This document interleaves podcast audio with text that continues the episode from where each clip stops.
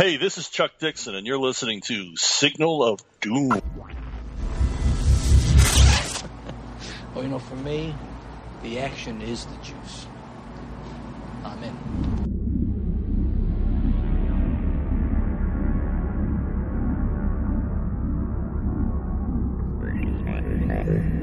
Hello and welcome to Signal of Doom, episode three fifteen. I'm Dave. I'm here with the main man, Rich. Rich, how you going? Ah, oh, man, not too bad, not too bad, you know. Just rock and roll, man. Like, you know, living on the... Working for the man, that kind of stuff, you know, like uh, the old, uh, the old song. All pretty much working for the man. Exactly, man. We're all whores at the end of the day. We're all whores. That's it. For the cash. Mm. For the cash and not enough of it, man, you know? Those fat Wouldn't cats up whore. top. Uh, Those fat cats up top. I'd like I to be do, one of those. I do feel like I'm getting fucked, so. I'd like to be one of those fat cats up top, frankly. I'm like a medium-sized pussycat that, you know, like really just quite a greedy one. Um, I saw a funny... There was a funny thing. You know that show I listened to, Toy Anxiety, which I love? They do this thing called Sad Comments, and I want to do a similar thing where they read out comments from the internet of people crying. And one guy said... Um, one comment they read out was like... Uh, let me put my lipstick on, so I look pr- my wife my wife's lipstick on, so I look pretty while I get fucked. About some product reveal. I thought that was actually a really funny comment. let me let me yeah. let me put my wife's lipstick on, so I look pretty while I get fucked. Um, I mean, that's where we are. Uh, look, for me, it's been Toy Anxiety, and I've actually I, I've had an action-packed week. We've almost finished cleaning out our old property. Um, so I just literally just came from there just then, and um, it's been nuts at work, but uh, I have a, a long weekend now uh, leading in to my birthday weekend, Rich, by the way. Um, Ooh. Turning thirty-nine, Rich. Uh, yeah. Oh, yeah, yeah, yeah. I've yeah. turned it a few times. To- I've turned it a few times already. yeah, yeah, that's what I said, thirty-nine again. Yes, thirty-nine again. Uh, go directly to jail, do not pass go. Do not collect two hundred dollars. Um, you just can't make it my way around the board. Keep going back to thirty-nine. Uh, so there you're you like, go. You're like a batter that's just stuck on, on ninety-nine. That's it. Uh, I'm I'm the thirty-nine-year old with the worst, you know, knees, back, and hips in the world. Um, thirty-nine-year-old. Pretty much the oldest thirty-nine-year old in history. Exactly. I'm old. I'm jaded. Someone today or the other day asked me, "Do I know what? Do I like K-pop?" I said no, and. Like, no, I don't know it. No, I don't like it. no, no, I don't want to know about it. I was like... Oh, um, uh, Alicia's a massive K-pop. Yeah. Well, Alicia's also like twenty years younger than me, if not more. So, you know, she's entitled to enjoy it. God bless her. But not me, my friend. Um, and the person then said, what kind of music do you like? I said, assume old, firstly. Assume that, firstly. Like, before you even get started, assume old. And then work no, from to there. Be fair, I wouldn't even know what modern music is, I'll be honest with you. I don't know when's the last time I've listened to a top forty. It could be years. No, yeah. You're not missing much, man. You're not missing much. Um, the the, the I, I mean, I listened to new music when Bob Dylan put a new album out last year. Went to number one. Is that called new music? I mean, it's new from Bob. I wouldn't say it's like... It's a new release, I'll give you that. It's a new release. The style's pretty old. It's a pretty tried and true formula. He's road-tested that formula over the years. Yeah. We were talking about um, you go to um, artists like, let's say you go to Sheryl Crow. I love Sheryl Crow. You want the hits, and I, and I'm like, yeah, you know, Chris Isaak plays the hits. He's beautiful in concert. I said Bob Dylan's got a different approach. He'll play the hits, but not in a way that anybody will recognise them. Like technically, it's the song, but don't look for the same beat or rhythm. That ain't happening. He's going to be coming in from. From left to centre, man. You know, he's going to hit it his own way. Kind of mumble parts of it as well. Kind of make it maybe make up a few words, um, mumble a chorus, and, and then go, yeah, there, there it is. There's he's, improvising. Ten... he's improvising. He's improvising, yeah. You, you could call it that, yeah, for sure. He hasn't forgotten it. He's just improvising. I like it, man. Freeform. Um, it's all part of the beauty of Bob Dylan. Now, in terms of you, Rich, reading and watching, like what's been going on with you, man? I, I know your girlfriend's been sick. You've obviously been um, the nurse. You've been the you've been the George Clooney of your residence. Yeah, you know what's funny? Um, we've definitely discovered something. Um, mm. I've definitely got a much much stronger immune system than she does because you've if got I a, get sick, you haven't even had COVID, had you? No, I still haven't had COVID. But Jesus. If I get sick, right? Mm. If something is strong enough to make me sick, she will get sick, right? Yeah. yeah. But if she gets sick first, mm. I don't get sick. Yeah. So I, she got sick. Uh, so she had the flu this week. Mm. I didn't get anything. That's unusual like, normally, because normally the flu does pass from partner to partner, but you do have but a strong think, immune you do, system. You get, you get different sort of, you get milder or stronger versions of it, and I think, and I think yeah. if it's if it's a weak enough one, it doesn't doesn't really hit me. But if it's a strong one, Jesus Christ, it'll hit me like a truck. I think that all your years in the retail fucking front line has hardened oh, no, your I, immune system. I don't. You know? I honestly believe I, that's what I said. I think I have a pretty pretty strong immune system because it's got to be a really heavy. I'm almost like heavy I, flu. I'm almost boy in the bubble, dude. You know, you you know me. I don't really want to be amongst the humans any. I don't want to be amongst the humans anyway. You know. Well, I mean, yeah. I mean, you are in a bubble when you think about it. I mean, you work from home now, but before that, you kind of worked in a in an off, you know, your own office. So. Yeah, yeah, yeah. You are pretty much like um, isolated from the rest of the world. So, so yeah. I like it. So I like it, man. Isolation. John Lennon's song. Isolation. Yeah. I, don't I bought Final Fantasy words. sixteen, but I haven't had uh, much time to play it. I've, I've oh. got a couple of hours in. Is this on the P S five? Like... Hmm? Is this on the P S five? Yeah, yeah. That's the it's the P S five one. Yeah. That's okay. Final Fantasy sixteen. All right, now you've heard the fucking Eric Clapton song "Crossroads," I assume. Ever heard that one? Crossroads. Yeah.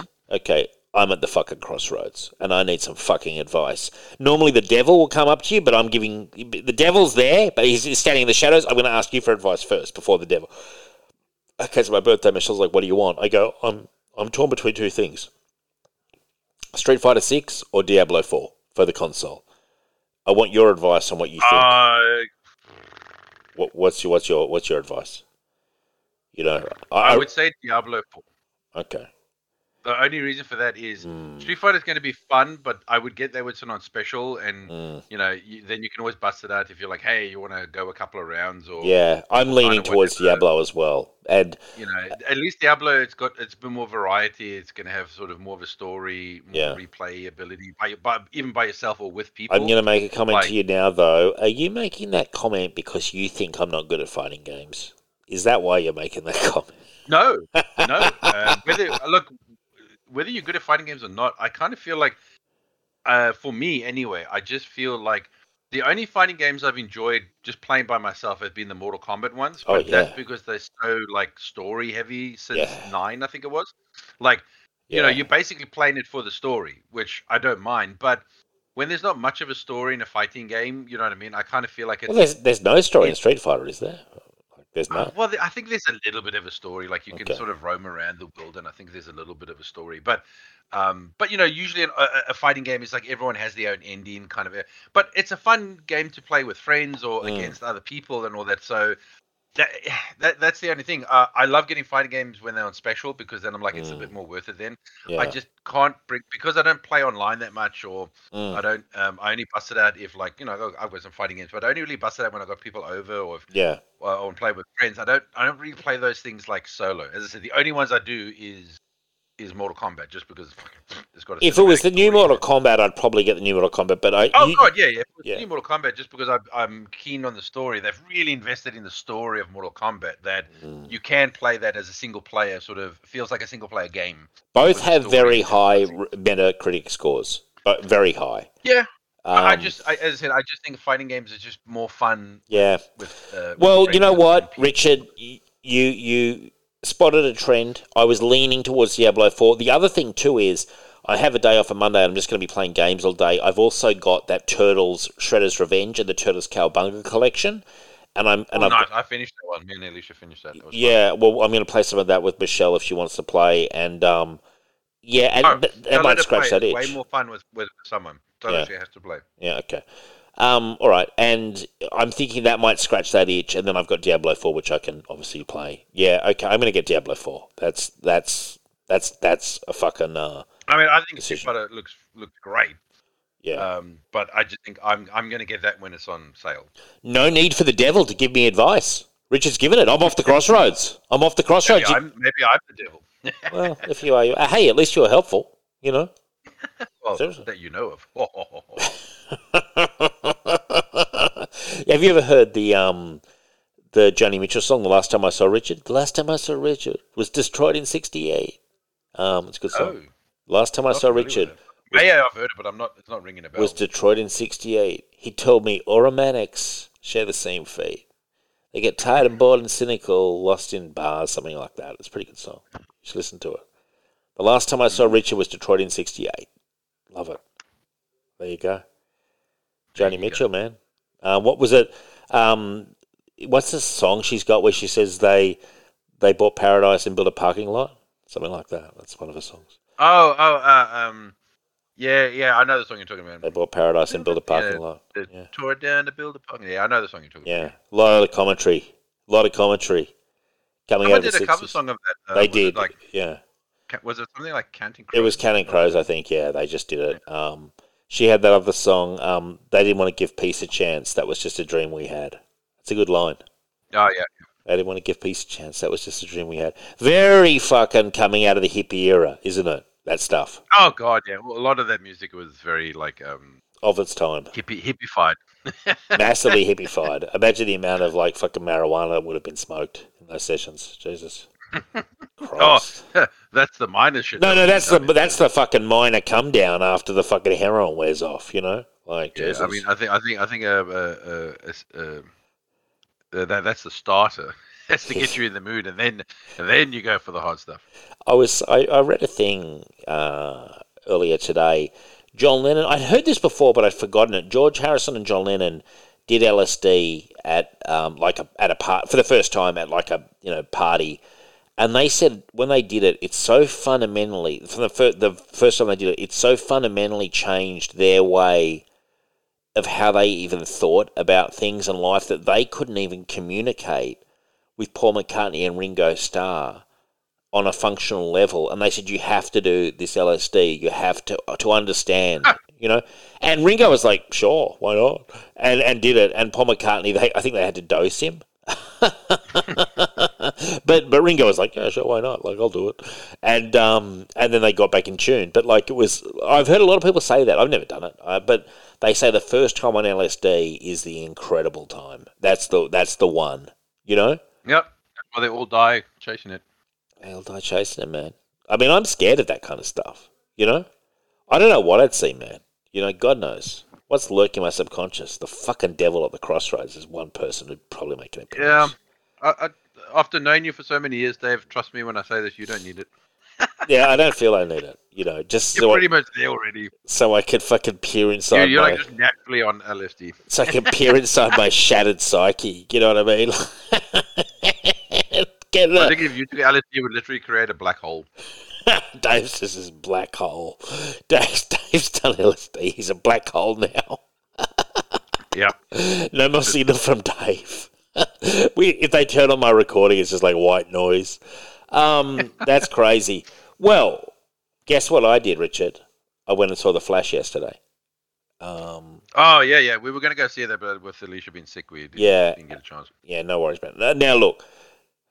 I did a flashbacks uh, this morning with Adam, which is going to be coming up tomorrow as well, which will have for Signal listeners an in-depth flash review mm. from Adam and myself. But I do want to give my thoughts. Firstly, I had fun. It's fun. You know, like it's fun. It's it's quite shallow in a way, but not in a really bad way. It actually, it's more cheesy than anything. It, there's a cheesiness to it.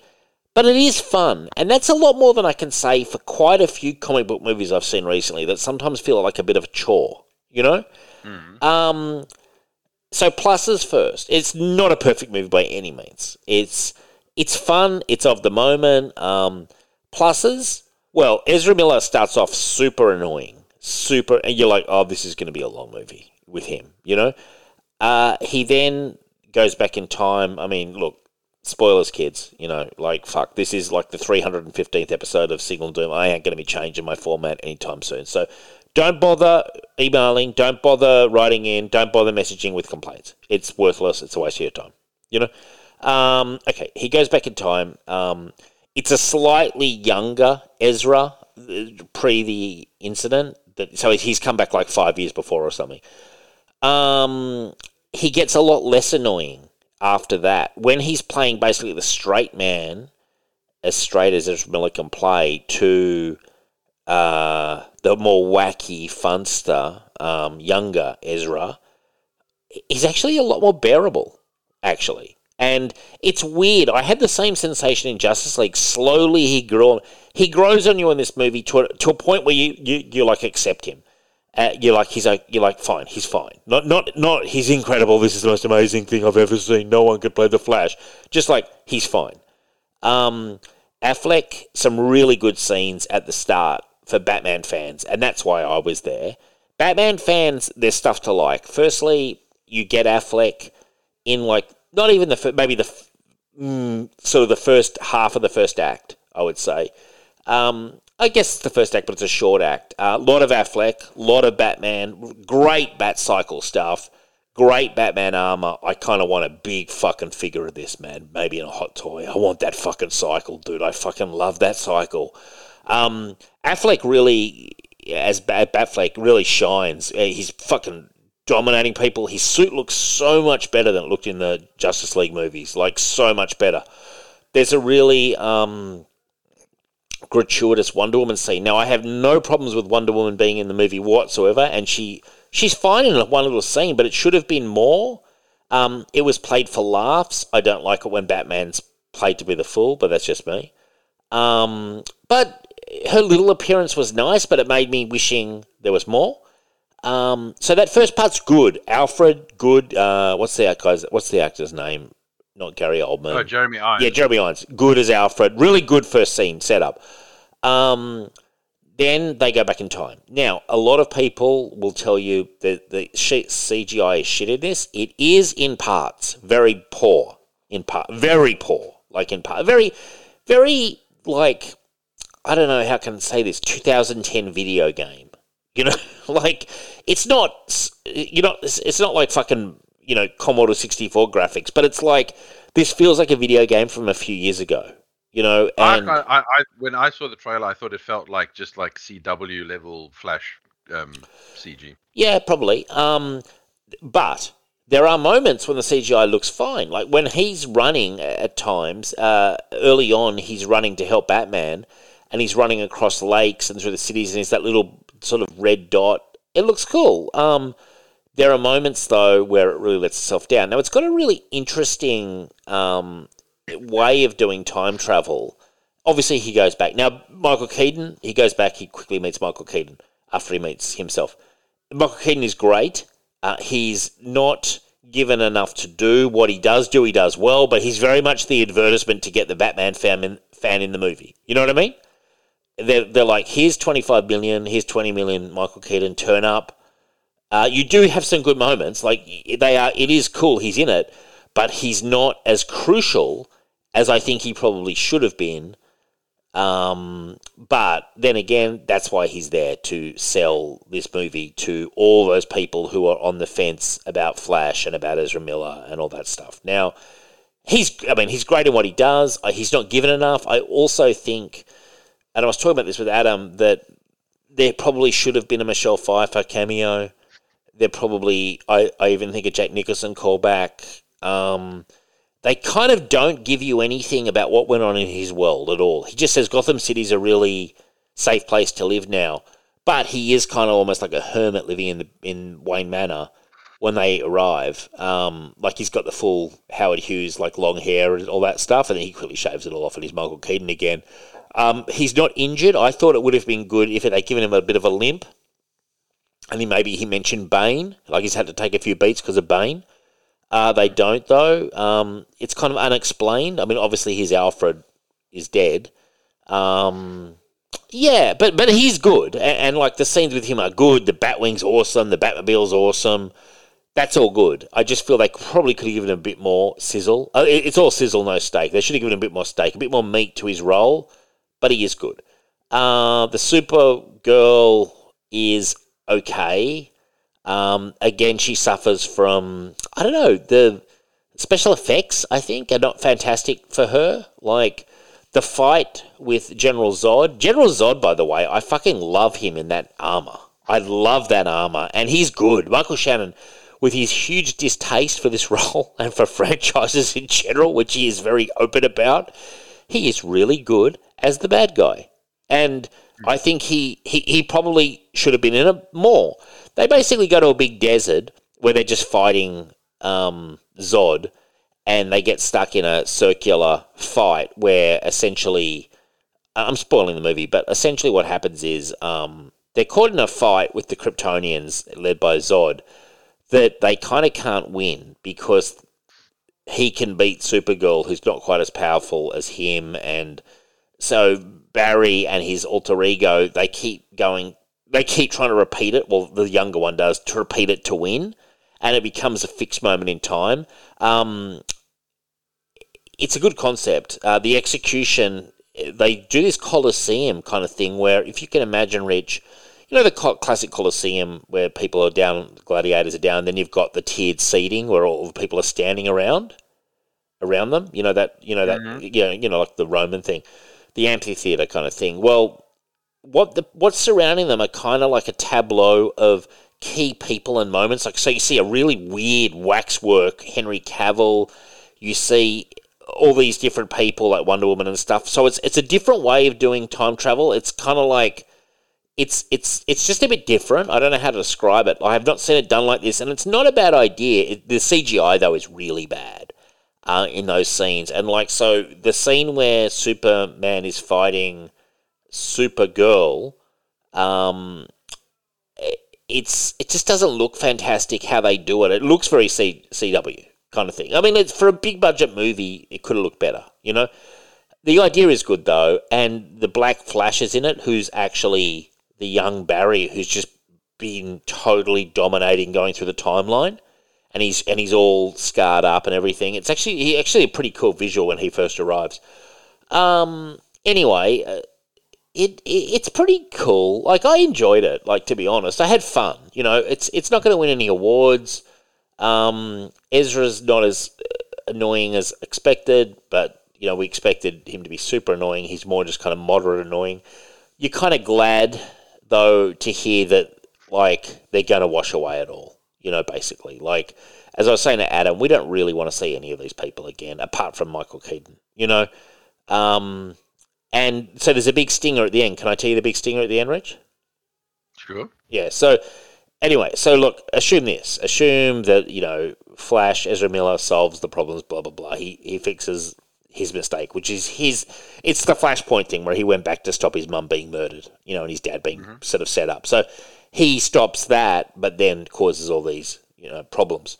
Um, and like Superman never made it to Earth because he got captured as an infant by Zod, but then it turns out that wasn't the D N A that Zod wanted. He needed Supergirl's, blah, blah, blah.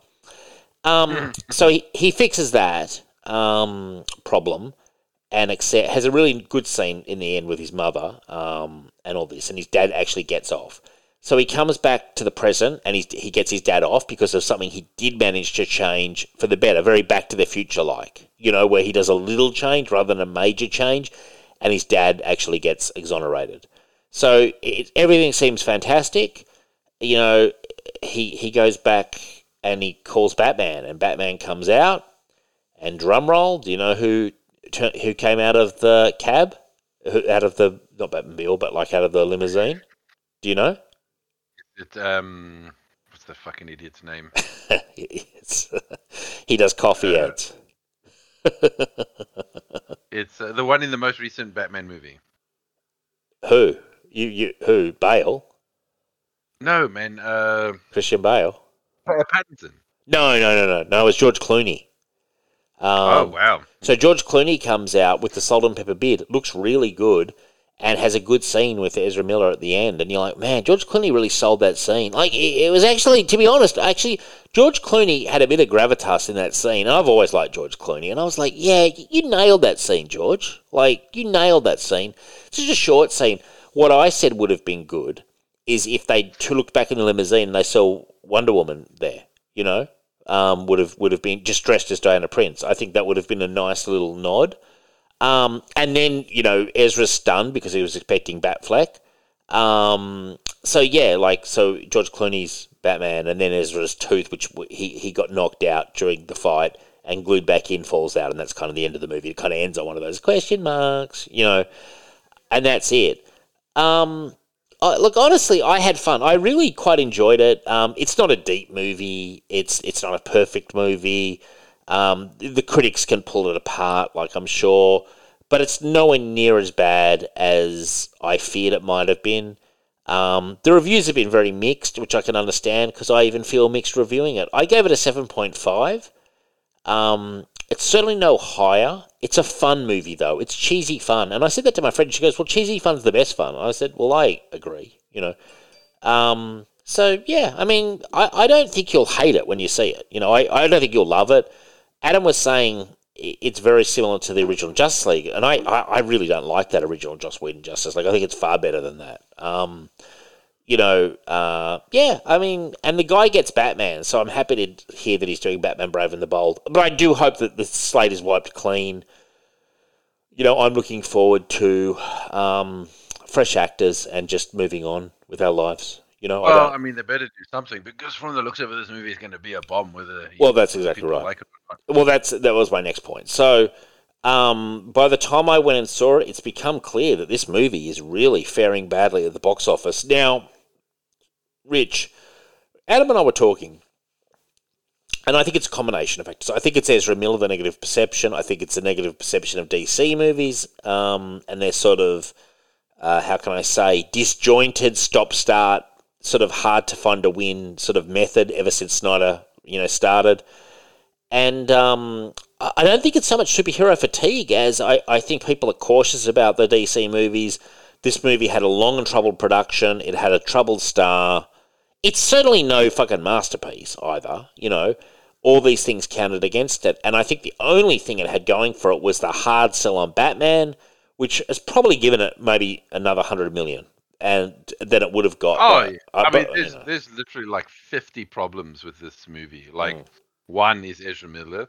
Two is the fact that, uh, as you said, people are very uh, weary of D C movies mm. um, because they've been so inconsistent mm. um, in, in quality and all that sort of stuff and, and just not as um, planned out.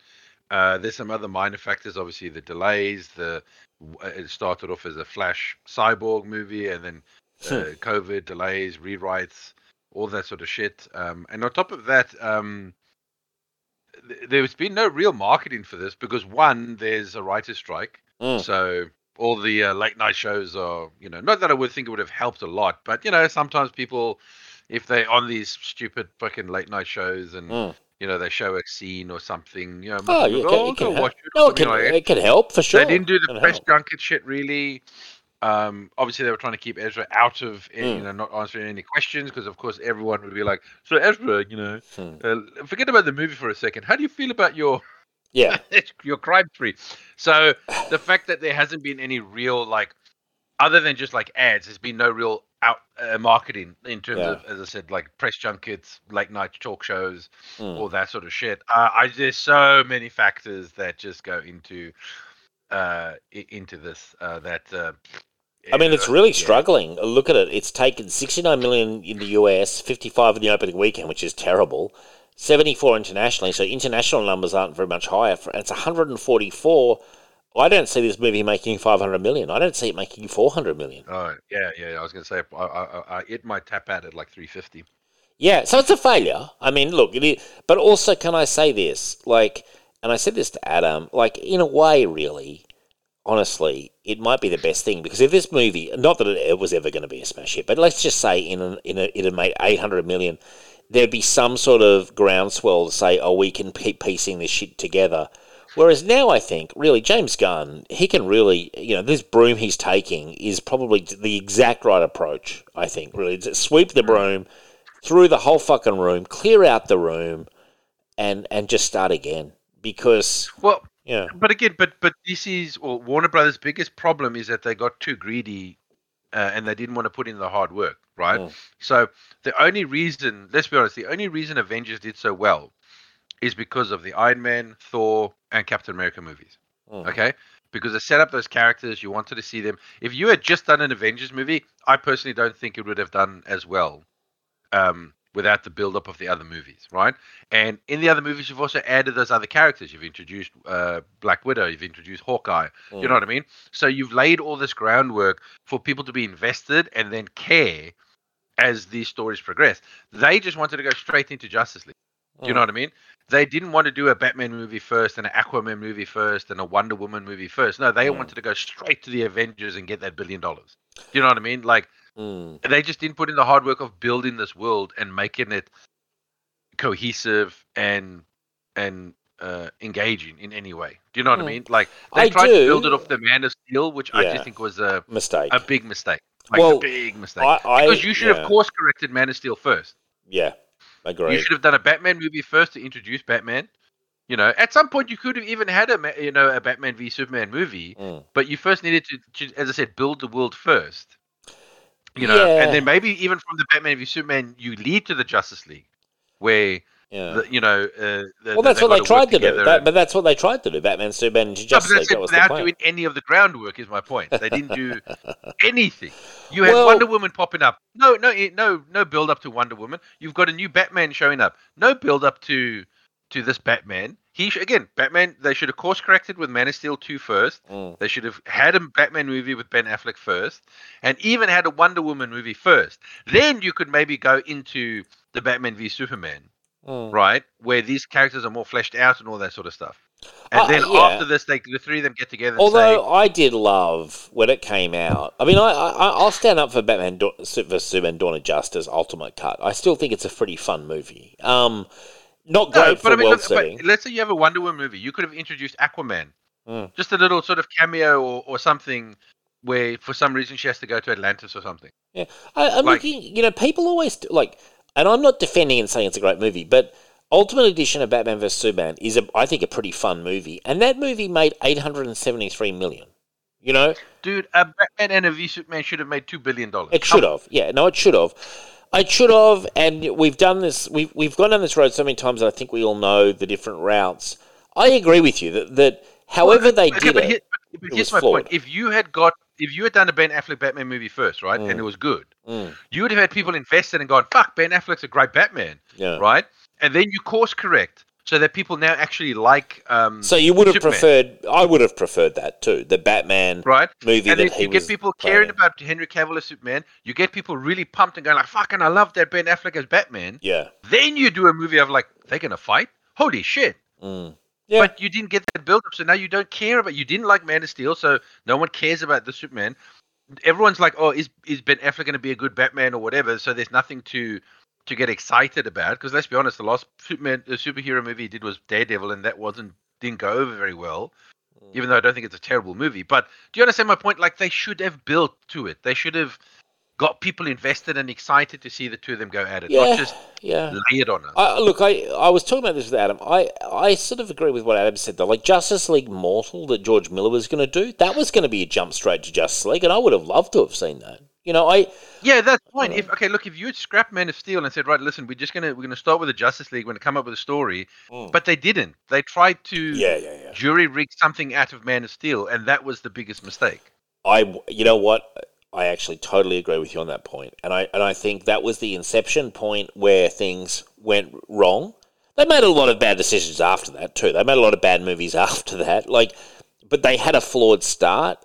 And weirdly, for such a major company, they never really, I think, very professionally course-corrected. I think probably because they stayed too long with Snyder and they gave him too much rope, and then they kind of fucked that original Justice League with Whedon. Like, that was a fucking hatchet job. That was that was a job that, honestly, it was just a mess. But, you know? I, but, it, but also, I don't blame Whedon for that, because I guarantee no, you he was told, no. make it more like Avengers. No, I, I don't actually and blame he, him. No. He could only do, you know, he tried to do some reshoots, but he had to work with majority of the yeah the movie that was shot. So I, I, you get Whedon to do that from scratch, I guarantee you it's obviously he makes a better movie. But that that's kind of, I blame that on the studio. That, oh, no, the, I do the, too. The whole yeah, Justice League yeah. movie, I, that's fully on the studio. That's their, that's their... Um, oh, it is, totally. I don't blame the guy who came in at the eleventh hour and had to do reshoots and try to make comedy out of very somber material and just a mess, basically, the whole thing. Um, yeah, no, it's all it's all crazy. So The Flash U S opening weekend numbers, fifty-five million the opening weekend with a thirty-six percent drop from Friday to Saturday. Mm. Widely considered a flop.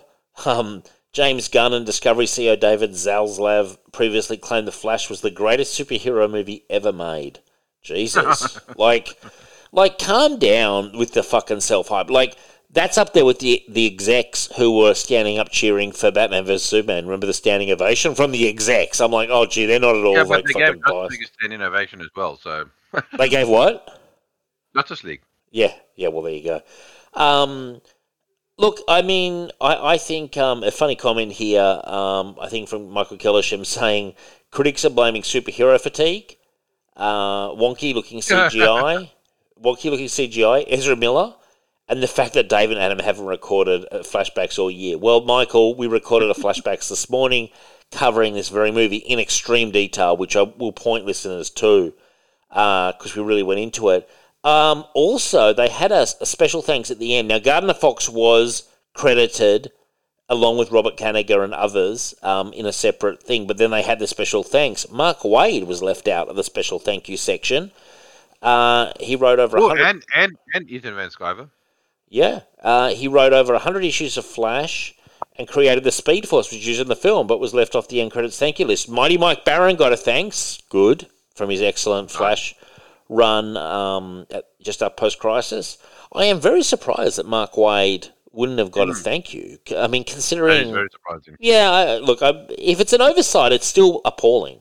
You know, because Mark... I mean, I, I, I can understand why they left that either Van Sciver, but it is surprising that they left off... Um, Mark Waid. Wade. Well, Mark Millar got a thank you. Like Mark yeah. Millar getting a thank you above fucking like. maybe they maybe they didn't realize that uh, Mark Millar's not Mark Waid. yeah, exactly. Well, but but if Mark Millar's going to get a thank you, why wouldn't Grant Morrison? Because they co-wrote their Flash. Yeah, you know, yeah. like and, hey, hey, look, yeah. I legitimately maybe they confused Mark Millar and Mark Waid. Yeah, it wouldn't surprise me. I mean, they they're clowns. Just the you would think. Someone at D C would look over that special thanks and just check it off because no, but, but like they're the ones who would actually know. I don't expect the execs at Warner's to know who the you fucking. But you think the paid intern who they gave it to is going to like triple check their their shit? Maybe not. Maybe not. Um, yeah, but look, it is what it is. Look, I think you'll enjoy it when you see it, Rich. Oh yeah, so let's get into some of the interesting stuff at the end. So at the end. There's like a multiverse thing, which unfortunately I thought was going to be way better than what it was. Like it's a glimpse into all the different multiverses, and we see George Reeves' Superman, um, like in black and white, and like sort of like the inception of the whole universe kind of thing. Like it's just literally him standing there, and mm-hmm. then all the people there. And some people were making some comments that people were angry uh, that George Reeves obviously died, uh, typecast as Superman, committed suicide. Um, would not want his image used. Um, obviously, the man's left us, you know, I think in the fifties or sixties. Um, there's a bit of commentary online. Obviously, some people getting apparently very angry about it. I was like, they need to calm down, firstly. Like, um, but anyway. Uh, well, here's yeah. the thing. I mean, technically, they own the footage of him as Superman, so. Well, that's right. Yeah, that's true. And they're, they're not. They're not. They're not putting George Reeves on the screen. They put in. Superman. Well, also, can by. I can I ask this? Um, a lot of speculation over is it C G I or is it old footage? That's what I was trying to understand because I. Th- it's probably a combination of both. Okay, then we saw Christopher Reeve and Helen mm-hmm. Slater came in and flew beside him. I thought it was really yep. cool. Uh, some people are saying the C G I was terrible. I thought it looked really cool. It was. It was. Uh, you know, God bless Christopher Reeve, frankly, and, and Helen Slater because. Yes, Superman. Well, he's fantastic, Superman. I'll tell you that much. He's, he's, I, you know, I, I'm, I'm trying to think. Yeah, I'd say he's one. I'd, I'd say Christopher Reeve is number one. Yeah, why not? He, he was, he was. Yeah, I, yeah. Now, when I think about it, it still gives me a shiver because I remember how much I love those movies. You know, that they, they meant like, so I, much to I, me. I'm sorry, but I like it. It wasn't like literally perfect, but I felt like I that was Superman. Like when mm. I saw Christopher Reeves. For the first time as Superman, when I saw that movie, I was literally like, "Holy shit, that's Superman!" Oh, totally. Oh, still when I saw when I saw him in the suit and he's doing that arms cross thing he did, and she flew in beside him, I was like, "Oh, God bless them both," you know. Mm. Uh, so that was nice. Um, Apparently we saw Adam West. I didn't even see him. Um, I heard him. I didn't see him. It was annoying. I need to watch it again on streaming because I was really looking forward to seeing him. Obviously, Dave, you know, as usual, like, distracted. There was a lot of images on screen. You know, it was a deluge of images, basically. And I'm like, where the fuck is Adam West? And, you know, of course I miss him. But uh, but he was there, and good. Thank fucking God. Um, the Bright Knight. I love him. Um, then we had an awesome Nick Cage scene. Uh, very C G I, very Assassin's Creed graphics. Very Assassin's Creed cutscene graphics that are like, okay. You know, you're like, yeah, these graphics are okay. um, like Sounds like Cope to me. Uh, but it was awesome. It was him fighting the spider thing that Kevin Smith wrote in that script. Um, he has the big long mullet. I mean, it was awesome. Like, it really was a Nick Cage thing. And I was like, you know what, I left the cinema thinking, man, I would have loved a Nick Cage Superman. That's what I thought. I'd like a Nick Cage action figure Superman, now that I say that, with the mullet and that look that he had in the um, thing. I'd buy that in a fucking heartbeat. Put that out. Um, so that was the best one. And, oh, by the way, all the worlds were different colours.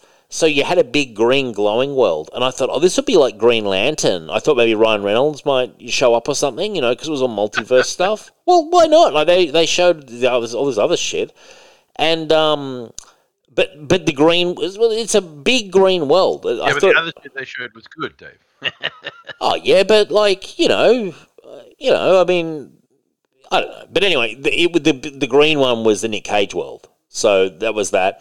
Uh, who else? Um, you briefly saw Jay Garrick, but as Adam, the computer, mentioned, it's the Jay Garrick from the Flash T V show who wasn't actually Jay Garrick. It was the actor who was pretending to be Jay Garrick, who is really like a reverse Flash or something. I, I don't. I haven't finished the season, but I know the guy he's talking about. He he came. Yeah, up. He was basically yeah he was Jay Garrick's reverse Flash. Yeah, well, for some reason, he's Jay Garrick in this with the with the hat on. Again, probably someone who didn't watch the C W shows. But but but can I ask this question? How like this is what I don't understand. How does that get past everyone? Like you know what I mean? Like to the point where oh, well, hang on. Did you see um? Did you see the other Flash though? Which one? No, you didn't see John Wesley Shipp, which I thought was bullshit. Okay, well, okay, so if they had shown John Wesley Shipp, then I could understand them using that other guy just to make it look like a different character and not have it both be mm. John Wesley Shipp. But, yeah, if they didn't show John Wesley Shipp as the original Flash yeah. from the, the, the eighties. No, they didn't. No, and I was really surprised by that. The, the, I, thought, I, I felt very certain that John Wesley Shipp would show up as either Jay Garrick or as, hopefully, the eighties one. Um, and by the way, can I say this? Back in the eighties, late eighties, late eighties, when that Flash T V show came out, fucking me, so edgy, moody teenager, I was like, I'm not going to watch The Flash. The Flash sucks. All he does is run fast. Idiot. Then, then I started watching it, Rich. From, I, I, I literally, I have it on D V D. No, I, I loved it. it. Dude, I loved it. I, that was where I first got turned on to Flash. I was like, oh, no, this is a good uh, good show. Well, you know what I find yeah. so funny is that show is literally what the C W show is. The, the C W mm. show literally ripped off that show. Like, yeah. you know, to the whole, like, him working with, you know, uh, uh, the, the, the doctor chick, mm. and they're trying to figure out his powers, and she talks to him in his ear and all that. Totally stolen for the C W show. Well, and John Wesley Shipp plays the dad and then plays no, Jay Garrick saying, later. They literally just took that show and said, let's just do that show again. But well, why not? You know, make some changes. But, look, I'm just saying that's how good that show was, yeah. that the C W was like, we can't do any better than that. Let's just do it again. But then why would you not have had him? Um, I look, I can't answer that. I think, again, if they didn't use him uh, for the original Flash, and they didn't, then that's a definitely some kind of stupid oversight or, again, another intern not doing their job properly. Yeah. Um, also, interestingly, the guy who played the Jay Garrick in this said people were cri- kind of criticizing him on Twitter and stuff, and he was like, uh, "I was, I didn't even film anything. It's all C G I." Yeah, they just used footage from the fucking. Like he, he was like, "Can you leave me alone? Like you, you're coming after me or something." I had I no. I didn't come to them and say, "You better use me and yeah. not John Wesley Shipp or I'm suing." I love the way they blame the actors too. Like these fake. Oh, okay.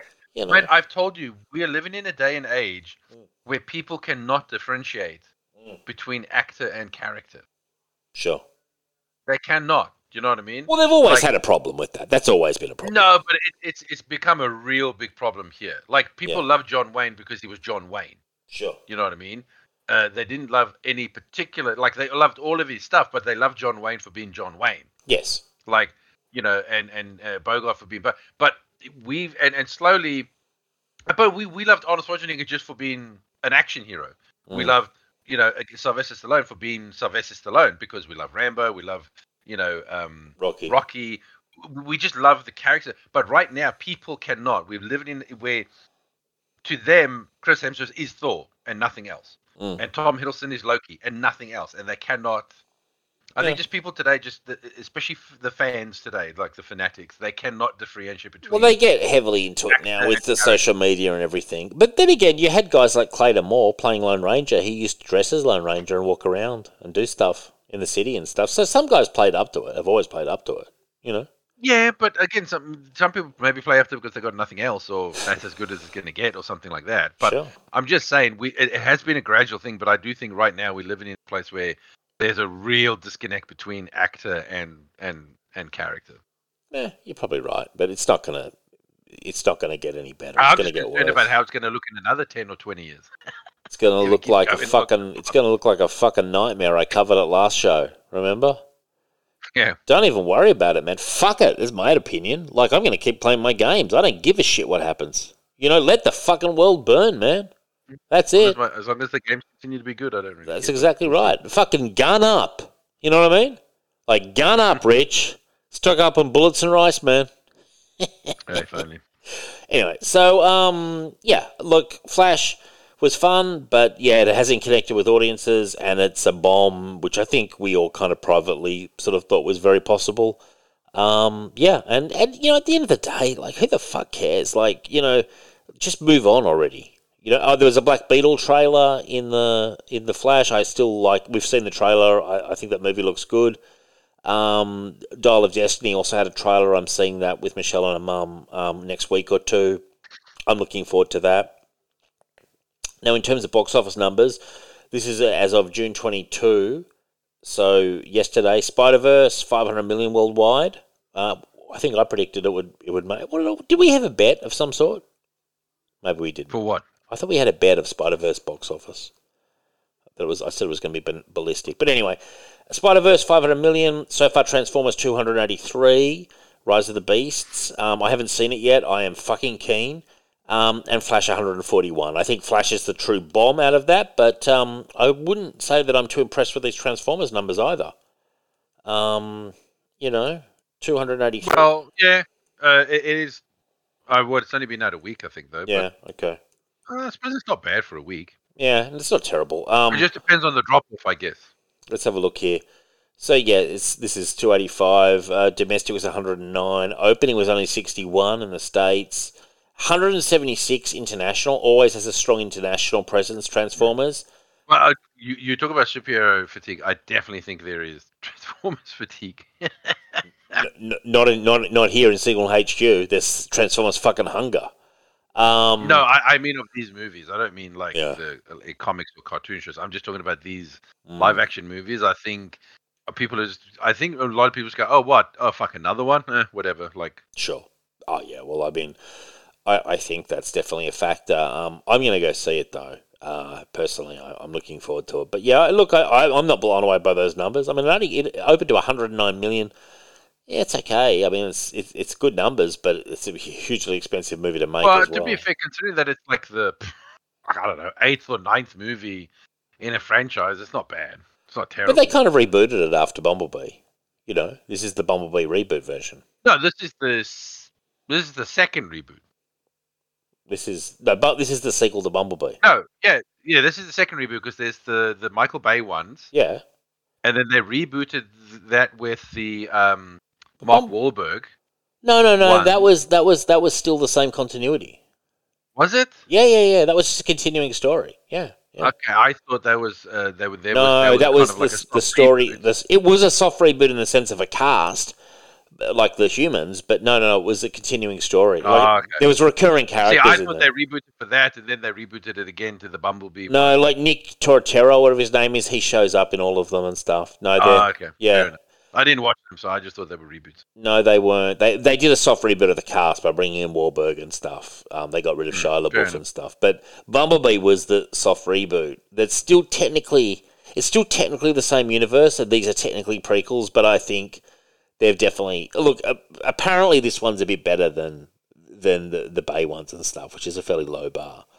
Um, we'll see. Um. But anyway, that's that for, for box office. We'll we'll come back next week. We'll keep an eye on. I, I think I think Flash is going to peter out. I think you're right, Rich. I think it'll be lucky to hit four hundred million. Uh, I think really at the end of the day, maybe this is the failure they needed anyway. So there's no one saying, "Oh, we need Flash two with Ezra. We need such and such with such and such." Like we can put this all to bed now and just turn the light off and close the room and just start a whole new thing. You know, I just feel that that's the smartest play, which I think is what James Gunn's going to be doing, really, you know. If he's smart.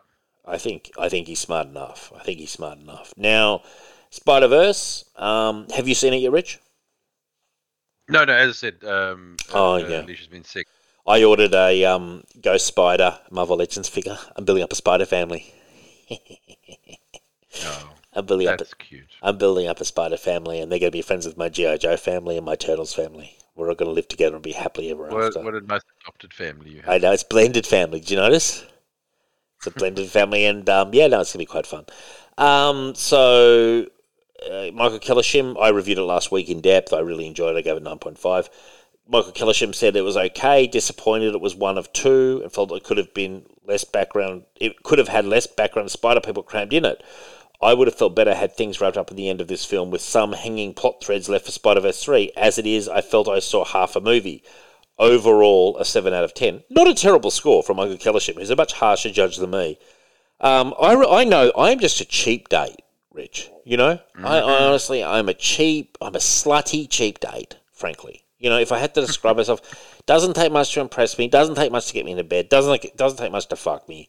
Like, you know, I you know sometimes I feel it's a McDonald's meal away, you know? And anyway, he gave it a seven out of ten. Uh, meanwhile, Dungeons and Dragons was better, he says. I mean, whoa, wow, well, I enjoyed Dungeons and Dragons, but I wouldn't say it was better.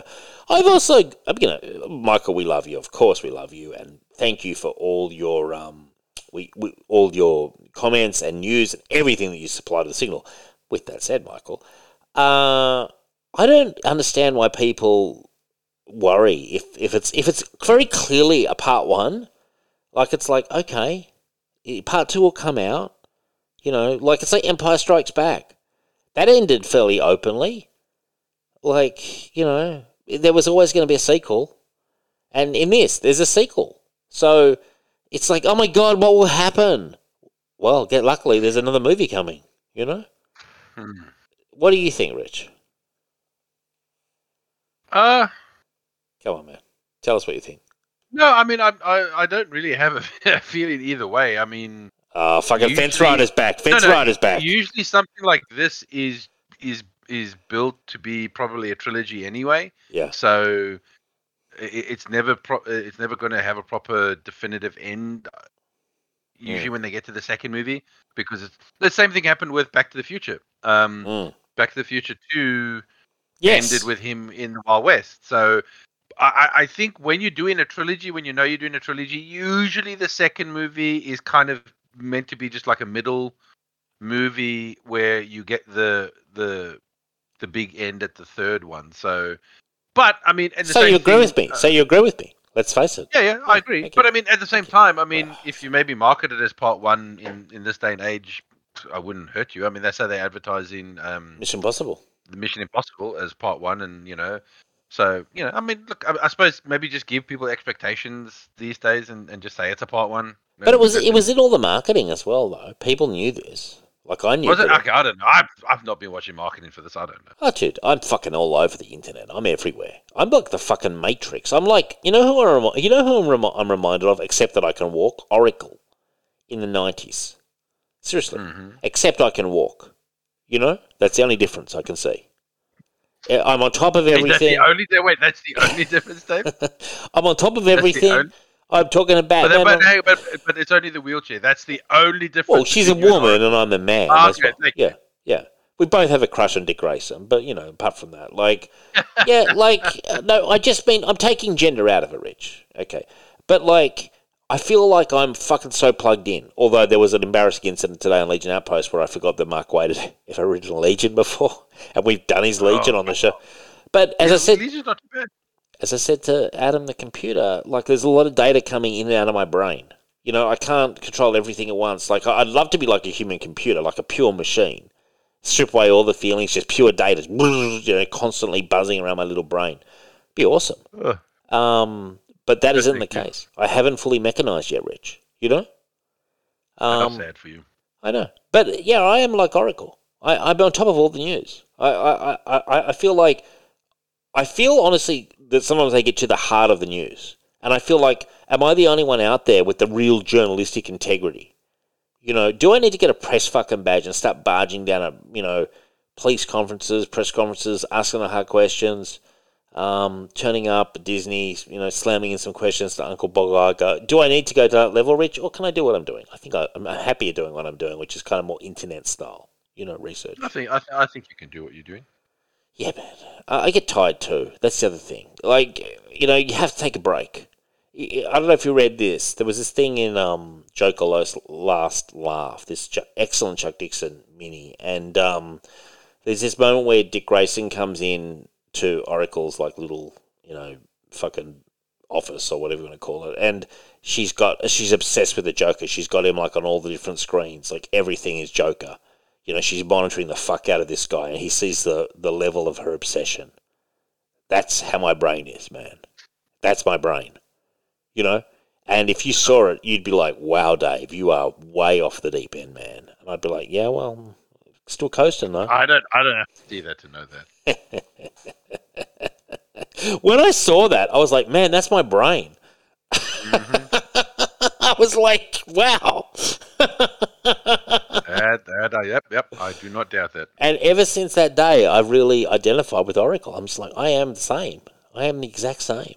Except I probably would have left Gotham City during No Man's Land. I would have, because it was, it was very tough for someone in a wheelchair. You know, there was no accessibility.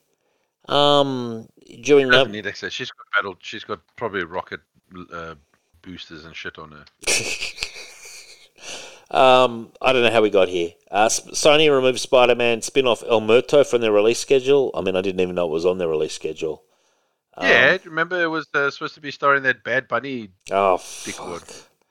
Jesus Christ. Thank fucking God they've rem- removed that from their schedule. Like, no one outside of Bad Bunny and his pathetic entourage wanted that. I mean, who the fuck is Bad Bunny anyway? Isn't he some rap artist of some... He's a musician, I think, isn't he? Yeah.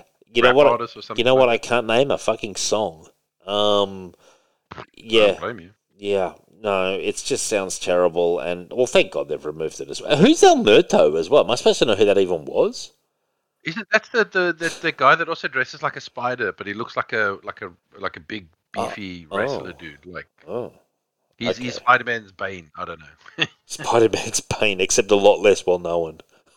Yeah, he's he's really bad clone. Oh, that's funny. Um, Craven trailer. I watched it just before the show. Uh, looked interesting in some ways, but also looked really cheap. And it looks like it's been done before about a billion times. And also, Craven's now got supernatural powers. Craven suddenly fucking. Well, yeah, but just, but just like just from a normal lion's blood. Yeah. A, a lion's just, blood. Just one drop of lion, just normal lion, not a mutated lion, not a, not a, not a space lion. Just one drop of lion blood into his wound, and is like. Is I'm, there more? I'm, maybe I'm the lion, lion ate now. something like a, a fucking gamma ray or something beforehand. I don't understand. No, it's just they're like, well, Spider-Man got bitten by a spider, so he's got to be bitten by a lion. Yeah, but it was a radioactive spider. It was a radioactive spider. Yeah, but no, this is not a radioactive fucking lion in the in the in the bush, man. Come on, this like, is hilarious, man. It's, it's a lot of like plutonium lying around there in in, well, in Africa, but there? But also. Oh, by yeah. the way, can I just say, mm. fucking Russell Crowe's accent is terrible. Oh, terrible! Yeah, awful, awful. Russell Crowe sh- should be barred from doing accents after his appalling work in Love and Thunder. Mm. He's now gone one step further, and now he's doing Russian. Um, yeah. The biggest problem with this this trailer for me is that it looks like the it looks like the Shapiro movies from the nineties. It does. It does. Right. Same as the Morbius. You know, it, mm. it looks like it would be like what they made during the time of Blade and Daredevil. Yeah, yeah, and all that sort of stuff. And not as good as either of those movies, too. Not as good as either of those two movies, frankly. But don't you think, like, you watch the trailer and you go, "Wow, this doesn't feel like a modern." Well, like a modern superhero. I'm, I'm going to give it. Yes, I totally agree. I also feel like I sense a tight budget when I'm watching those scenes. Oh, probably. I was like, "What an unexciting trailer!" Um, and it has him running around on walls and stuff. I just thought to myself, "This is very generic." And very bland, and it feels very, as you say, done. Now, I wouldn't be adverse to some of the nineties cliches happening as opposed to the constant hijinks at Marvel, you know? Um, I mean, part of the reason I liked The Flash is I felt that it was in some ways a little bit old-fashioned. You know, I didn't mind a bit of that, you know, but I just felt, I sensed a budget, a very tight budget. It, there, there was a cheapness to this movie. I also do not understand why Craven is in a movie without Spider-Man. I I hate it. Uh, if they can't cut deals to get Spider-Man in these movies, get Spider-Gwen in. Get some, get a Spider character in. Don't just have Craven running around.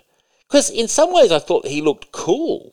Uh, th- there were bits of it where I was like, this looks okay, but I'm like, I'm not sure I'd I'd go and see this in theaters. Like I saw, I saw Morbius and was... I thought it was appalling. But, you know, but this is why I said, like, look, I look, I understand, right, that people fucking love No Way Home, right?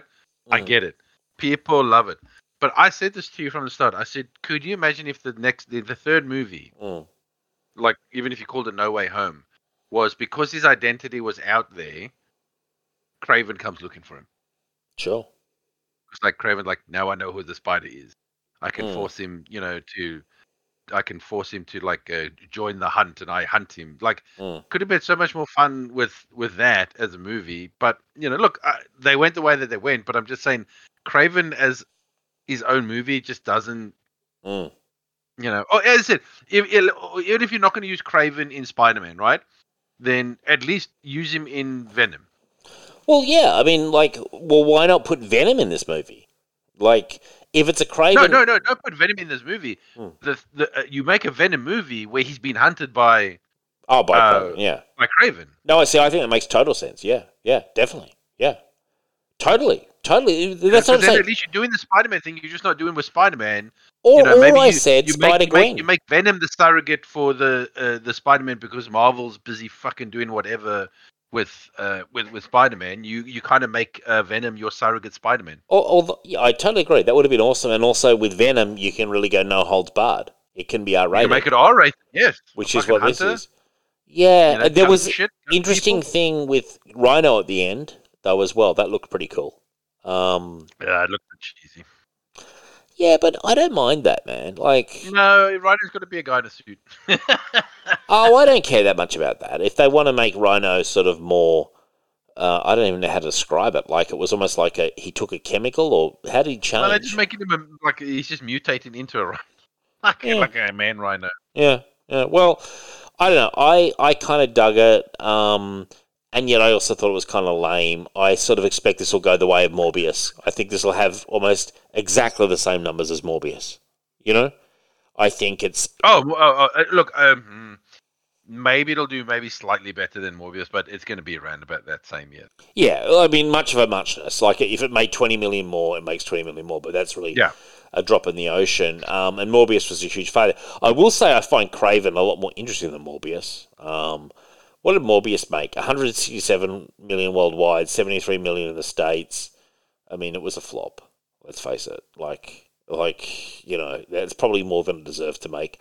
And and watching it, I watched it on streaming, I was like, this isn't as bad as people are saying. Like, it's not the worst movie of all time, but it's it's just so mediocre. It's so sort of, like so many movies that come out, you know, you're just like, yeah, it came out, a movie came out. You know, it was there was nothing remarkable about it at all. Craven, I think, is a more interesting character, but I think you take away the Spider-Man, and it's just like, what? Now, I did notice in the trailer there was a whole series of spiders, so I am holding out some hope that we might see some Spider-Man stuff. I I, I, I do not understand what Sony Again, are doing. Or at least Venom. I'm happy if you just make it Venom. Well, yeah. I, I mean, any Spider family. Like, why not Silk? Why not Spider-Gwen? Not Why not Venom? Like, why not any of these people? Like, you own them all. You the only one. Oh, you yeah. Sh- I, I prefer Venom over the bad characters, though. I, I, I would probably too, although I've told you, I would have already been using Spider-Gwen um, mm. in the movies. Now, I think she's a very good fill-in for Peter Parker in, the, in that world if they don't want to use Peter Parker. But I don't understand why they don't lean into that, because if you're trying to prop up the Spider-Verse without any of the Spider family, it's just silly to me. He's just missing out on so much. And you are right, Venom has had two movies. He's a good actor. Uh, he seems to have a lot of fun in the role. I mean, it kind of writes itself, you know? Yeah. Um. So, you, yeah, I'm one hundred percent with you on that one, Rich. And um, I guess we'll just have to see what happens. Oh, by the way, I wanted to attribute um, friend of the show, Capes and Lunatics, had a very tragic loss uh, last week. Charlie Esser uh, passed away due to a sudden heart attack at work. It's tragic. He left behind a wife and I believe two kids.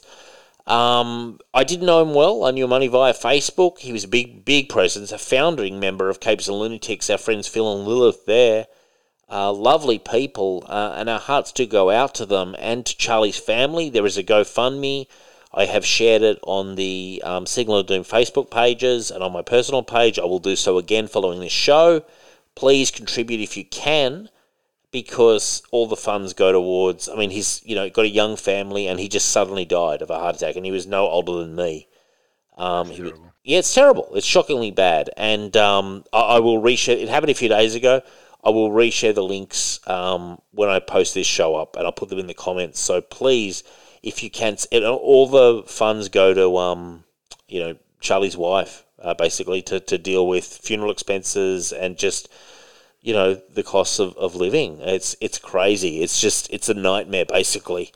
And it puts all our troubles and fucking petty concerns into into sharp focus, you know, and you just think, and God, God bless him. The guy was a machine. Um, he generated a lot of opinions. Um, you know, he played loose, he played fast, and um, we miss him, you know. Um, now, do you want to take over for this Nintendo Direct presentation? Because I don't know anything about Nintendo. I ne- I've never owned one even. So I see Michael Kellish- Michael Kellishim's kind of put some stuff here. Rich, do you want to take over here? Oh, look, uh, it wasn't a bad show. Um, Nintendo's always what uh, just put out some solid stuff. Mm. Um, some weird announcements, like some really old games, which caught me by surprise. Like they, they get in the Batman Arkham game collection. You know, the three Batman uh, Arkham, Batman. Sure. Uh, um, Great games. Arkham Asylum, Arkham Knight, and Arkham City. Yeah, Arkham City. Uh, so they get in those for the Switch, which is old, and they also get in the Metal Gear Solid collection, which is Metal Gear uh, one, two, three, and uh, two of the older ones. But I'm like, mm. Jesus, these are really old fucking games. Um.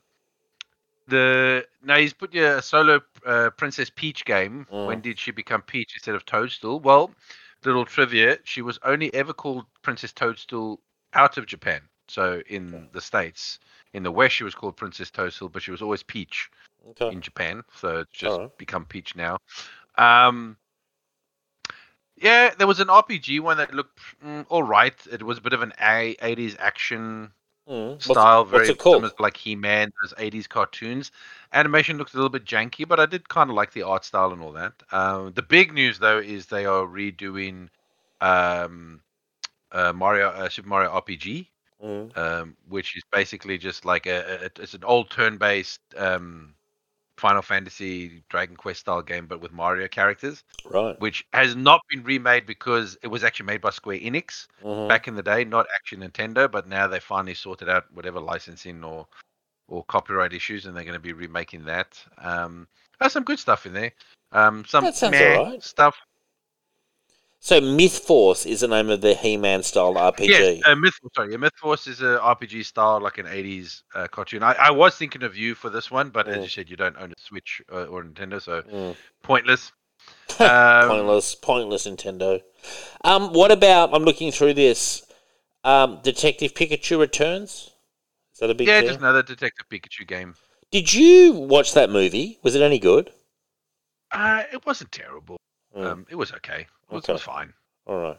That's not exactly a glowing review. Well, it? you know, it's, it's like a seven out of ten. It's, it's okay. not.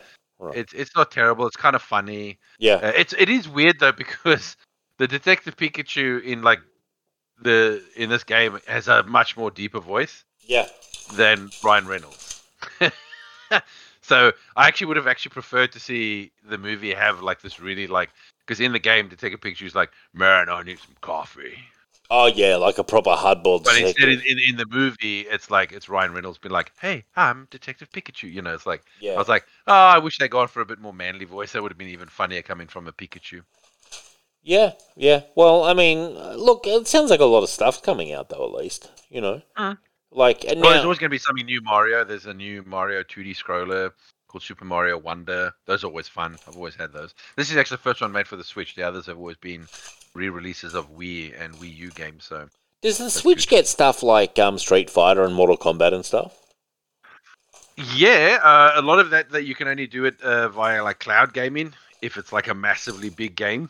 Um, but they do get um, uh, some of the games. Like right. they do get they got Guardians of the Galaxy, but again, it's via cloud gaming, so it's basically you streaming the game. Um, but let's be honest, you don't buy a Switch for those games. You're buying a Switch for the Nintendo game. Yeah, right? yeah, yeah, yeah. I, I get it. For the yeah, the Mario. Look, I think it's cool. Um, uh, Dion's kid has one of these Switches, and I, I, I've I've watched her playing it, and I, I think it looks pretty cool. I, I thought that oh, no, Zelda... they're fun. Me and, me and Alicia have got them. Uh, there's some games we play together and stuff and all that. They're a lot of fun. Heaps fun. Yeah. Has that new Zelda game come out? Yeah, yeah. Tears of the Kingdom, yeah. Oh, did you play it? No, look, I, at the moment I don't have the time to sink into it, which is why I'm playing um, uh, Final Fantasy sixteen. I didn't want to start that knowing that Final Fantasy sixteen was like coming out a mm. month later, because I would not have finished Tears of the Kingdom. yeah, yeah, and you're all about finishing games, unlike me, you know. I do like to, I do like to try and finish as many games as, as I can. Yes. Yeah, fuck, man, I, like good for you. Now, great presentation there, Rich. Well done. Um, now. I've got a big rumour, has rumour, been rumoured, has popped up again. Tom Cruise is rumoured to be Green Lantern and signing on the dotted line. Rich, your thoughts? Yeah, I don't hate it, but I do feel he's too old. Would he be playing a mentor, a Hal Jordan mentor role in the in the D C U? Mm. Who knows, possibly. Well, I mean, I, I, I kind of dig it, but, you know, I love my Tom Cruise, but, I mean, he's getting up there in years, but he could punch out another fucking...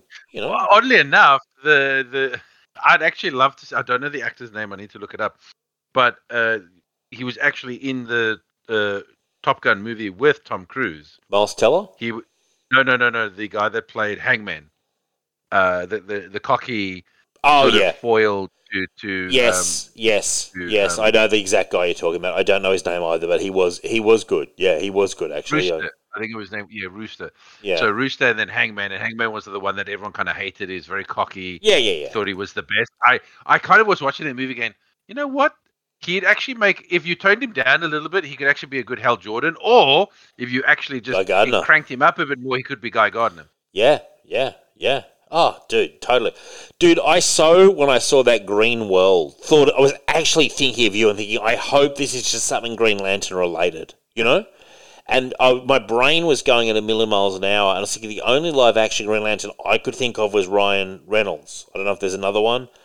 Um, no, that's that's it. Yeah, I know that there's a very that brief appearance in Justice League with that guy who gets dominated, um, but he's not doing. Yeah, I don't, I don't even know who that is, man. Yeah, that's, that's not yeah. even a, a character. That's a fucking mystery, isn't it? Waiting to be solved.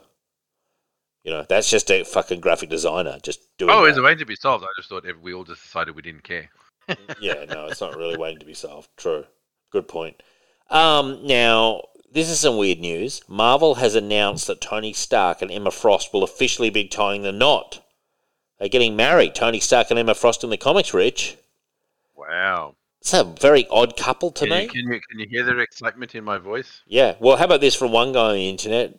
He said, how can they even meet?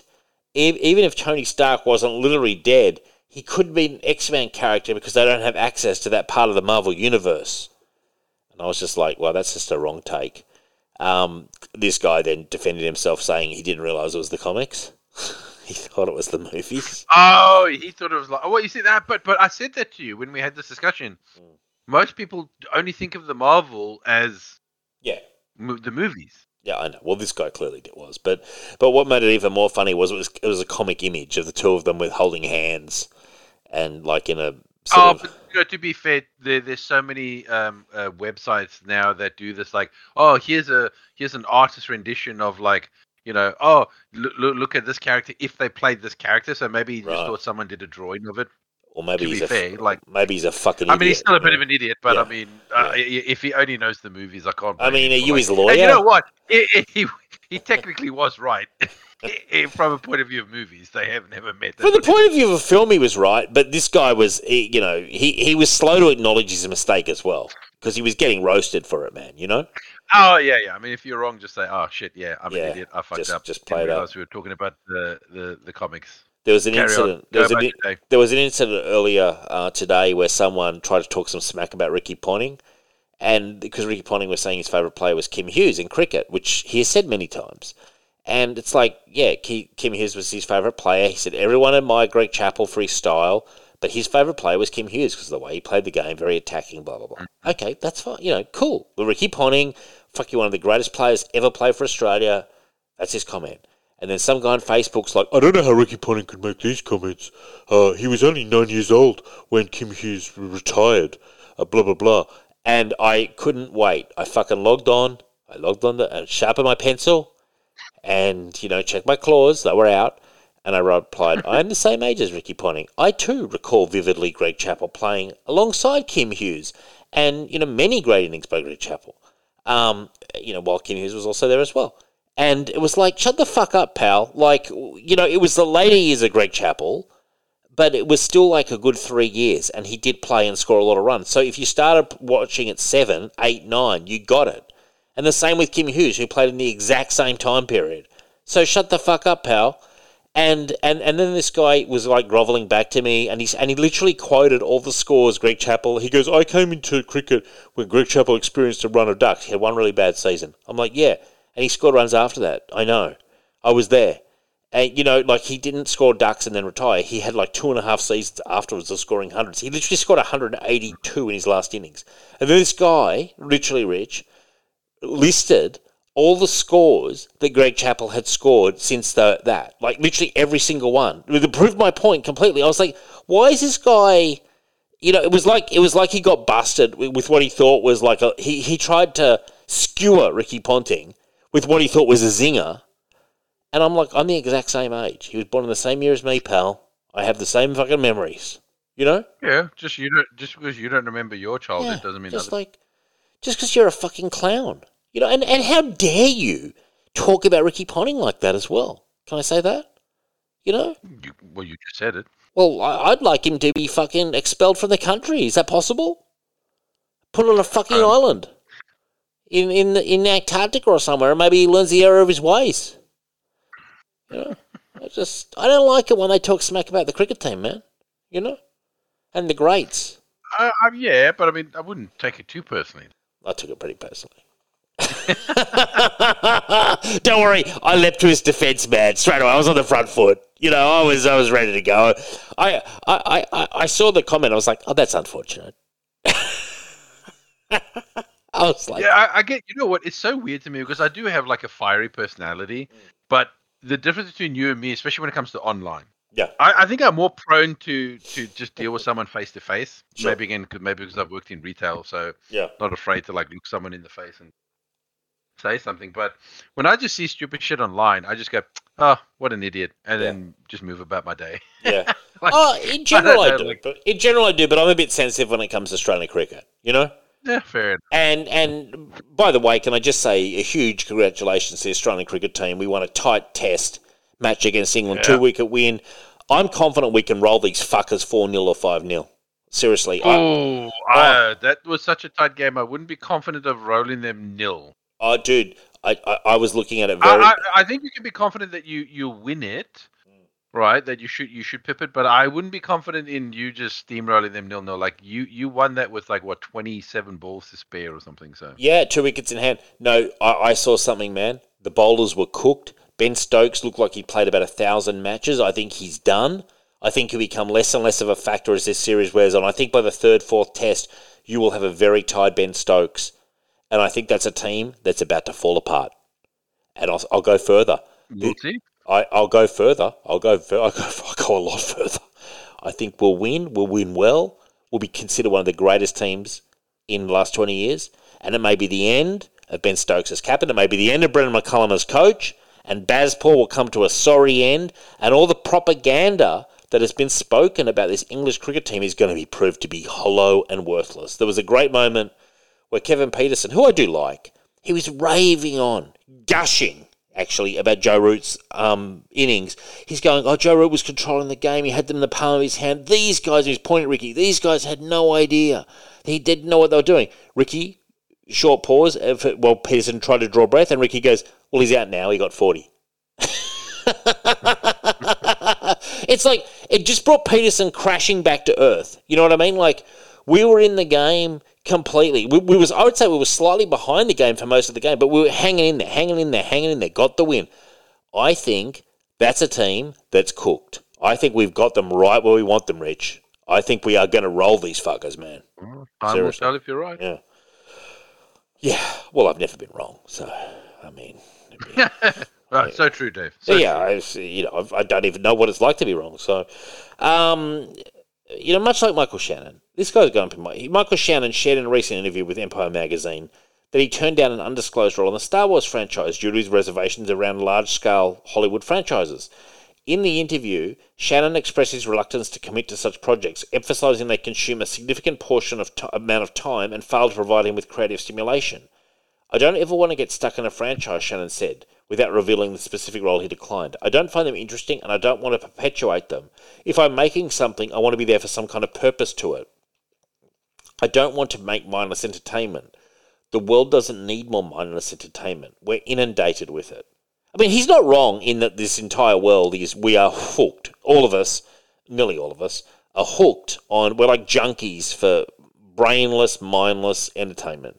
But to me, one man isn't going to change that. Certainly not Michael Shannon. So why not play the game? That's just me. What do you think, Rich?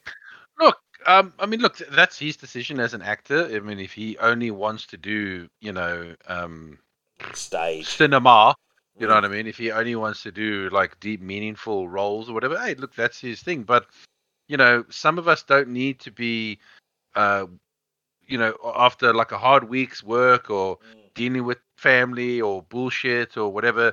Sometimes we don't really want to be dealing with existential or, or or life questions or being moved to tears. Sometimes we just want to switch our brains off and watch a fun action or comedy or or whatever. And you know, I don't see a problem with that. I mean, sort of franchises fill that role um of just like, I just want to pay my money, get my popcorn, mm. switch my brain off and be entertained. Um, I don't even need to remember the movie mm. in a week's time.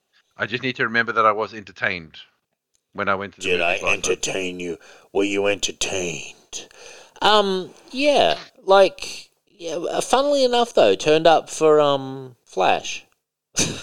So, I mean, clearly... Well, you might not have had any other offers at the time. Or maybe yeah, like, I... Oh, I've got to, I've got to, I, I've got to I break like in my him. schedule. I can, I can fit it in. Yeah, I like him. I, I actually like his honesty as well. Uh, like, I've got to be honest, I've got a lot of respect for him as an actor. A lot. A lot of respect. And... Uh, I for, think he's a good yeah. actor, but I do think he's up himself a little bit too much. Probably, but that's a lot of actors, man. Like, you know, they, a lot of actors. No, no, but I'm just saying he is one of those people. Good, a good actor, but very up himself. Sure. He did a funny thing with um, Bob Dylan, um, one of Bob Dylan's boot, bootleg series, which is sort of like recordings from the vault. During his Christian period, they put it out a couple of years ago, and there's a live uh, album with it where literally it's Bob Dylan like in the very late seventies performing the Christian songs.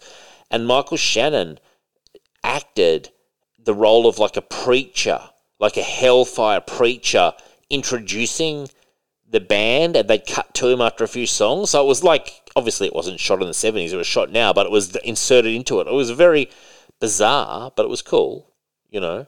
Um, that's the kind of weird shit he does, I think. I think he just, he, I think he's one of those guys, he gets off on like weird side projects and stuff. He's that kind of an actor, you know.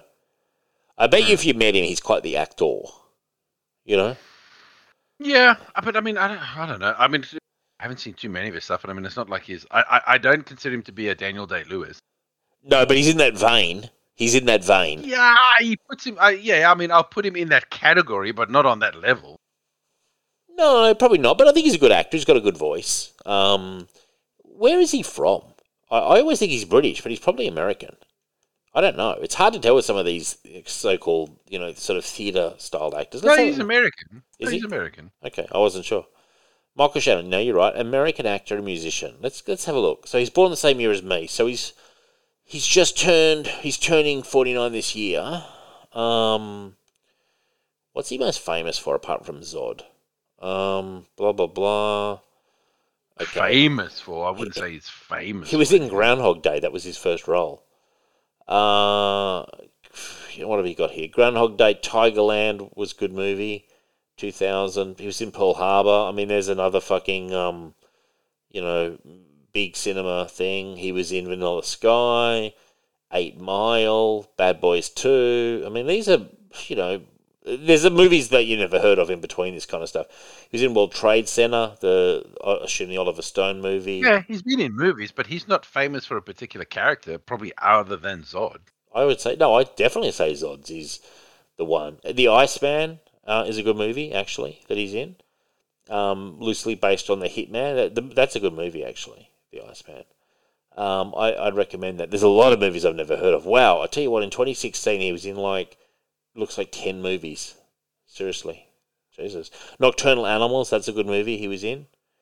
Um, he's in a lot of movies. A lot of stuff I've never heard of, though. So he does a lot of everything. He's one of those guys, man. He does a lot of everything. I guess playing Flash for him, nice way to pay the bills, you know? And he can do yeah. other stuff around it. So he's a, he's a, look, he's a good actor. Um, but you are right. He's not... He, he is... But also, but you know, you know what? I kind of, like... And, and you know, again, Daniel Day-Lewis, he literally, like, Daniel Day-Lewis is, like, literally like a mole, right? He he pops up every fucking decade yeah. to do, like, a movie, um, you know, and, and he throws himself into the movie. But I, I think, you know what, I think you can be an actor that does these, like, you know, these deep, these powerful movies and all that. But you know what? Take a break and go have some fun and, mm. you know, be get some cheese. Get that out your system. Have fun. Try mm. different shit. You know what I mean? Like, go to town. It's just a cheesy, you know, empty movie. Mm. But it doesn't mean you can't have fun. It doesn't mean you can't be like, oh my god, you know, oh, how how tiresome to be like in the franchise movie. Oh. Like, it's like, Jesus, man, why don't you just have some fun, man? You get to play General Zod. Yeah, you know, uh, he was good. He was good as Zod in the movie. Alien from another uh, planet that wants to dominate another planet. You could literally be campy. You could be egomaniacal, you could be like, fucking have fun, do what you want, you could be like ultra militaristic. Well, he was have good in, he was good he, but the thing is, it didn't, like, whatever his views, his performance was good as Zod. He was no, good but was at good least just say, hey, you know what, it's not, you know, these are not the sort of movies, but shit, you know what, they're fun to do every now and again, just to, like, you know, white muscle. You could well, just say something them. Like that he instead does of them. Like, like doing it and then talking down about it. Sure, yeah. Well, we spotted that trend last week. uh, Anthony Hopkins said it was meaningless. And mm. someone else said the similar thing. I forget who, but it was another one of these, like, bigger actors. Oh, Idris Elba. I'll never forget fucking Idris Elba. He was playing that gatekeeper in Thor. Remember that? And Heimdall. He, Heimdall, yeah. And then he went and played, he was Nelson Mandela.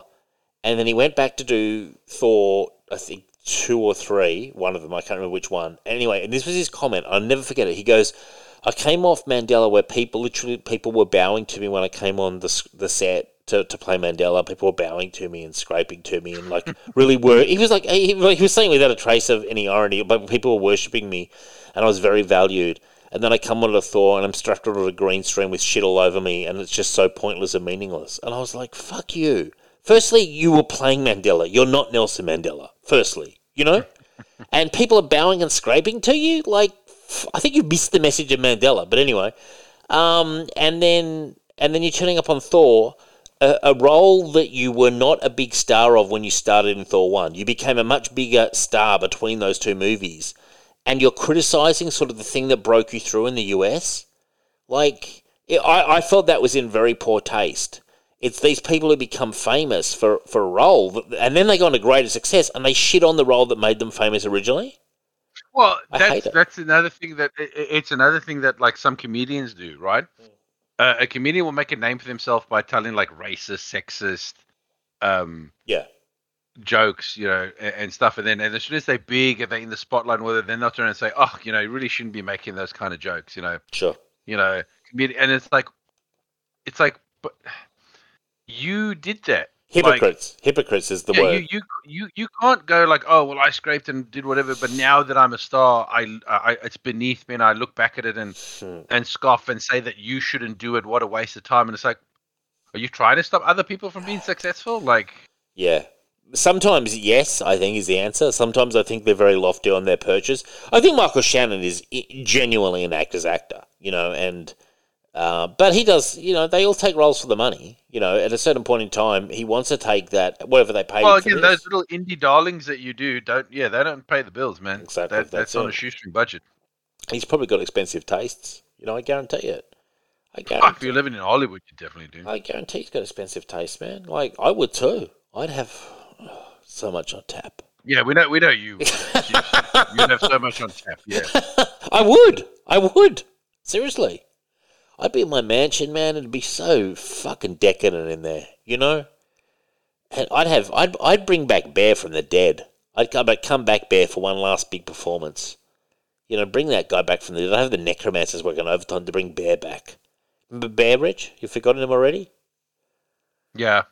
You remember Bear? He's the guy who who who partied for a decade, and then took that hit of heroin on stage and died. Yeah, yeah, yeah. You, yeah. Look, I, I remember him when you say it, but I forget about him in between the shows. But it's not like he's on my mind. You know, I love him, know. man. Bear, he's a king. He he's a guy who blazed, man. That's that's the kind of guy. If I was a huge star, you've got to have a Bear in your entourage. You've got to have a guy who's doing that kind of shit, who's who's really waking up the neighbours. I suppose, if you want to. I'd love to, anyway. Um, I have a review. I have a T V review. I'm going to get very serious and very solemn for this review, Richard. Are you ready for this? Go for it. Yeah. Walking Dead, Dead City. Ugh. Starring Maggie and Negan, uh, Jeffrey Dean Morgan, and I'm not sure what the other woman's name is, Lauren something. Um, basically, they go to Manhattan. They go to Ma- sorry, that was me my, dropping my phone. Um, they go to Manhattan, and um, it's a city of the dead. It's a dead city, Rich. Um, it was it was kind of like uh, how can I say uh, like a demilitarized zone, or is that a right word? Where it's kind of cordoned off, and um, yeah, it's it's just nuts in there. And so they go into the city, much like um, Snake Plissken went into New York, Rich. Remember that? Yeah, far better movie. Well, so this is a T V show, Rich. Um, well, far better entertainment then. Yes, that is a far better piece of entertainment. It's also one of the best pieces of entertainment available in modern history. Um, this is good. Uh, like, I enjoyed it. And I've got a lot of questions. Well, I've got not a lot of questions. I've got a couple. Um, Maggie goes into a bar and orders a beer, and there's clearly a bartender serving the beer, and, I, and there are rooms. So I was like, wow, they're starting to almost build up another economy. You know, like it's civilized to the extent where there's bars and like a bread and breakfast kind oh, of stuff. Are they building up another economy? Oh, we just got rid of capitalism, man. The zombies can't stop capitalism, man. It makes a fucking comeback. It's like the cockroaches. As it should. Capitalism is king. Well, it is. Like, I'm sorry. I, I, I fucking... Unfortunately... It's just a part of society, money. You know, there has to be some form of currency. And maybe it's barter, and it, money doesn't change hands here. And believe you me, I was watching like a hawk because I love those kind of things. This is outside New York. This is in a this is this is in a so-called safer area. But it was definitely a bar, and there was definitely like a hotel attached. And that's the first time that I can remember seeing that. In Walking Dead. Walking Dead recently did have like a society that had its own I- I behind walls that had its own economy, but that made more, that made sense because it was an enclosed city and they had built a you know it's town really and they'd built they literally had built an economy and a, and a class structure inside of it all. Whereas this was more out on the open road and made me think, well, are there are there, are there diners now? Are things making a comeback? I mean, it's not impossible when you when you play Cyberpunk. You know, for example, there's, there, you know, you go out to the desolate areas, you can buy and sell stuff and trade stuff. So, would economies, you know, survive, Reg? Do you think if this, if if we passed the point of the apocalypse, but then we slowly rebuilt a little bit, do you believe that economies would start again, or would it be barter? Um, well, barter is the original mm. capitalism. Basically, it's an exchange of either a resource or a skill for something. So if I was like, um, I've got a fox, can I have two so we, it blocks would of definitely wood? Start like that, but then as your community grows, then yes, you would have to probably start to um, uh, introduce some kind of monetary system. Um, because again, the, one of the reasons why a monetary system was implemented is because not everyone had something to trade. Yeah. And so you couldn't also just, if people worked, you couldn't just give them the, you know, let's say you, you, you're a farmer. Well, you can't give everyone your bloody crops yeah. as payment for working. Otherwise, you've got nothing to sell at the market or take to the market. So you have to you have to invent some kind of currency to pay them so that you can take your goods to the market and then sell it for more of that sort of currency. So it will always start, you know, as you, it's a smaller thing, you'll always start off with a barter system. Mm. But as it grows, you it's it's it inevitably will will create some kind of uh, currency system. It's I think it's inevitable. Yeah. I don't even think it's a bad thing. I just think it's it's society. Well, I mean, here's the thing. Yeah. Like, I think the problem, honestly, I think the problem in the world is because I'm very, very pro uh, capitalism, right? Mm. But I do think that people they conflate or they misconstrue cronyism with capitalism. Capitalism is a beautiful thing. I make something, I sell it, you pay me for it. Yeah. Right? That's a beautiful system. There's nothing inherently wrong with that system. But cronyism, you know what I mean, where mm. you get the government involved, where you buy up your sort of your competition and then jack your prices, that's oh. not capitalism. That's cronyism. That's something completely different. Like rigging the market. Capitalism you know. is, is great. But we're in a lot of people, I'm no eco- economist, although I did do it in college, a lot of, a lot of people would say we're in late-stage capitalism now, you know? Again, I, I, you could say late-stage capitalism, but that's to me that's we've the problem is if we've gone into uh, corporatization, cronyism, mm. like all that sort of stuff. I'm mm. talking about just capitalism of if I have an idea, I can make money off of it. Sure, that's fantastic. Do you know what I mean? Yeah. And you know what I also like about capitalism, which is something why I, I never buy into socialism and all that sort of stuff, is mm. if I work hard, I want more money. Yeah. You know what I mean? If you and I have the same job, mm. but I work harder than you. Mm. I do more than you. I whatever more than you. I I, des- I feel like I should get paid more than you. I if we get paid the same, sure. What's my incentive for working harder? I agree. Well, I'm very money so, driven in regards to work, so I, I'm very incentivized by money. So I'm with you on that. Yeah, that's, so am I, man. Like if I if I work hard, then you better pay me what I'm worth. Yeah. If you're not gonna pay me what I'm worth, then I'm gonna work what I'm worth. Yeah. If you say no, you're only worth this, then that's that, that's the level of work you're going to get from. Yeah. Yeah, I, I don't understand people who aren't uh, like I get it if they're not like I, I'm the opposite of like not the opposite. I, I am very money motivated, but I also have a thing in me where I want to get to a stage where I'm comfortable enough and have enough income from outside sources that I can just give it all away. I could give it away in a heartbeat. You know, in terms of work, I I'm addicted to the work only because it provides me with. Mm-hmm. Uh, your funds, like I could, like I, I, I would not miss anything. I look a couple of people, sure, but honestly, I would miss nothing by leaving corporate behind because I, I detest a lot of corporate culture, and not even so much of my own company, but just in general. But you know, you you have to be in it to win it, and I'm happily in it to win it. Mm-hmm. But the the feeling of being able to leave it behind and all the emails and the endless bullshit, I mean. It's like yeah. it's just like a dream, you know, to me because it is such an emotional, no, mental tax. Sorry, not emotional, mental tax of time. Mm. Like I think there are so many th- ways that things could be done better, um, but unfortunately, a lot of corporate decisions are purely based on almost penny pinching, and I don't know. It is what it is. But no, I agree with you. I've got. I mean, cap is. No, but look, here's the thing. I'm. I'm very pro like small business, um, mm. mom and pop stuff, all that sort of stuff. You know what I mean? Like mm. that's that's mm. my that's what I love about capitalism. I'm not I'm don't you know I'm very like not anti, but I'm I'm not pro big business and mm. massive corporations, all that sort of stuff. I understand that sometimes they're a necessary, a necessary evil, but I'm not a big fan of like a, a company having that much sort of wealth, mm. and what they do with that wealth is just burn the competition. therefore mm. making it more expensive for other people, you know, because I believe in competition. Like mm. that's the thing. Like that's why I'm like, I, I, I don't have like a side for most things. Mm. I'm not, I'm a mercenary. I look for the best deal, right? Make I, sure. I'm not, I'm not your guy. Like if you, yes, you can give me great service, but if someone is selling it cheaper mm. and you're not willing to do it cheaper for me, I'm going to go somewhere else. Hell so yeah. I think Hell yeah. I think competition is fantastic because we benefit from competition. Mm. The problem, as I said, with what do you want to laissez-faire capitalism, cronyism, corporatization, whatever, is that they became a monopoly, and then you you you know you're paying stupid amounts for for stuff, and there's no one. And even if someone tries to start up, become so big, you get squashed. They will literally either run you out of business or just buy you. Yeah, yeah, yeah. No, you know, I... just think about it. I mean, just just go back like twenty years, twenty, thirty years in, in our life.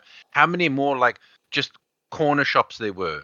Yeah. Or like you, you walk down the street and there's just like the street is just full of little stores and shops and boutiques and whatever. Mm. That's pretty much all gone. And that sucks.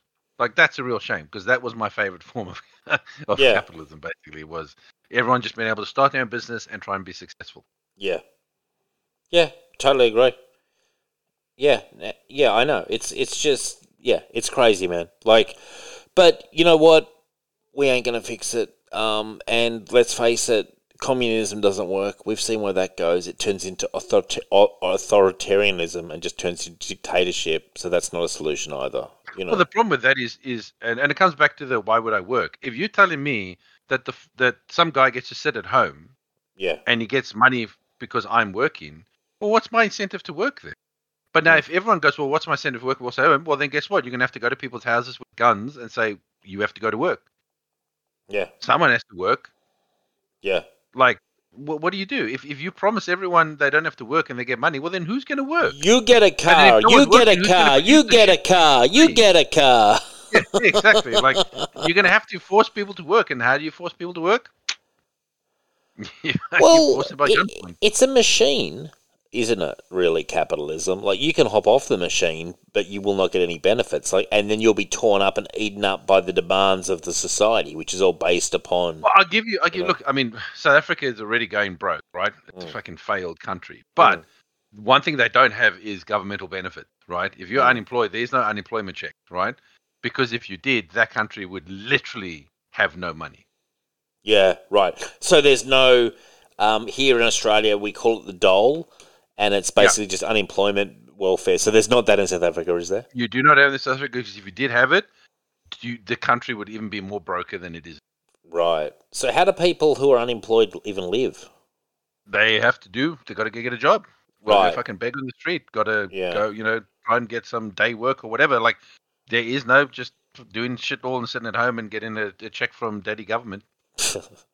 Yeah. Jesus. Well, you know, it'd be a shit place to live now as well. I mean, I know it was a great, I know it was a great country, and I don't mean to talk badly of your country, but it would be terrible now. I think. I think. No, no, it is. No, yeah. It would be. It is. Yeah, it's a shame. It's a shame what, what's happened, really.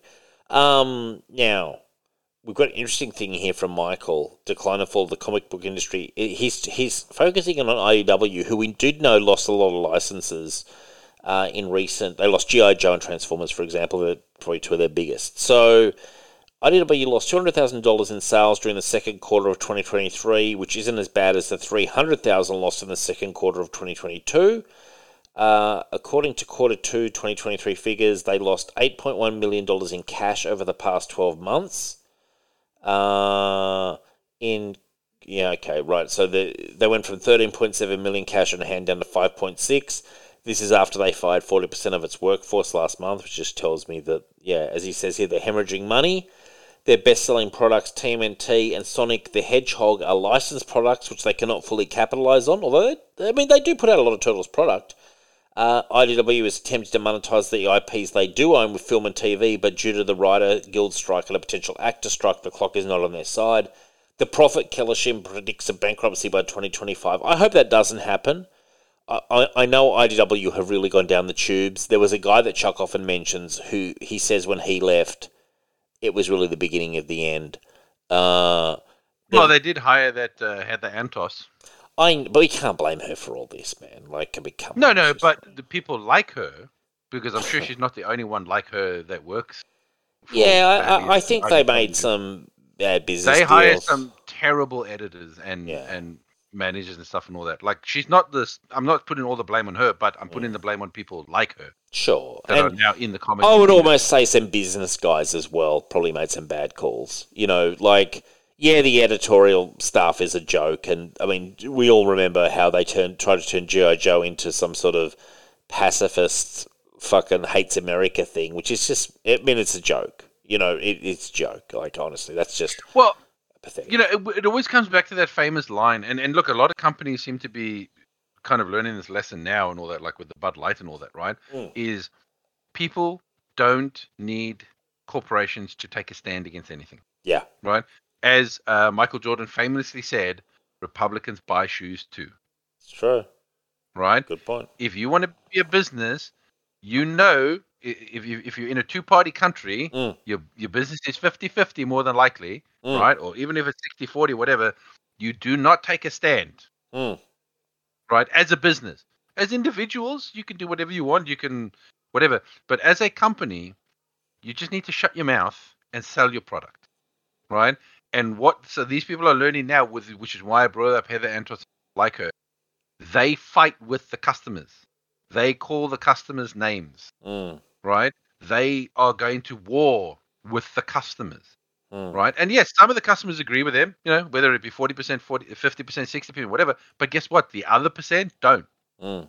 And those are the ones who turn away. And again, mate, you lose forty percent of your business. Yeah. You're pretty much not making money now. Oh, yeah, it's a huge amount of cash to lose. You know what I mean? Like- also, also, they um, yeah. Look, that's that's definitely part of it, but I, I think the, the, their dependence on licenses also has hurt them when they've been withdrawn. So I, I actually feel that that was like just a, a pure cash flow situation. Them losing G I. Joe and Transformers, just to name two.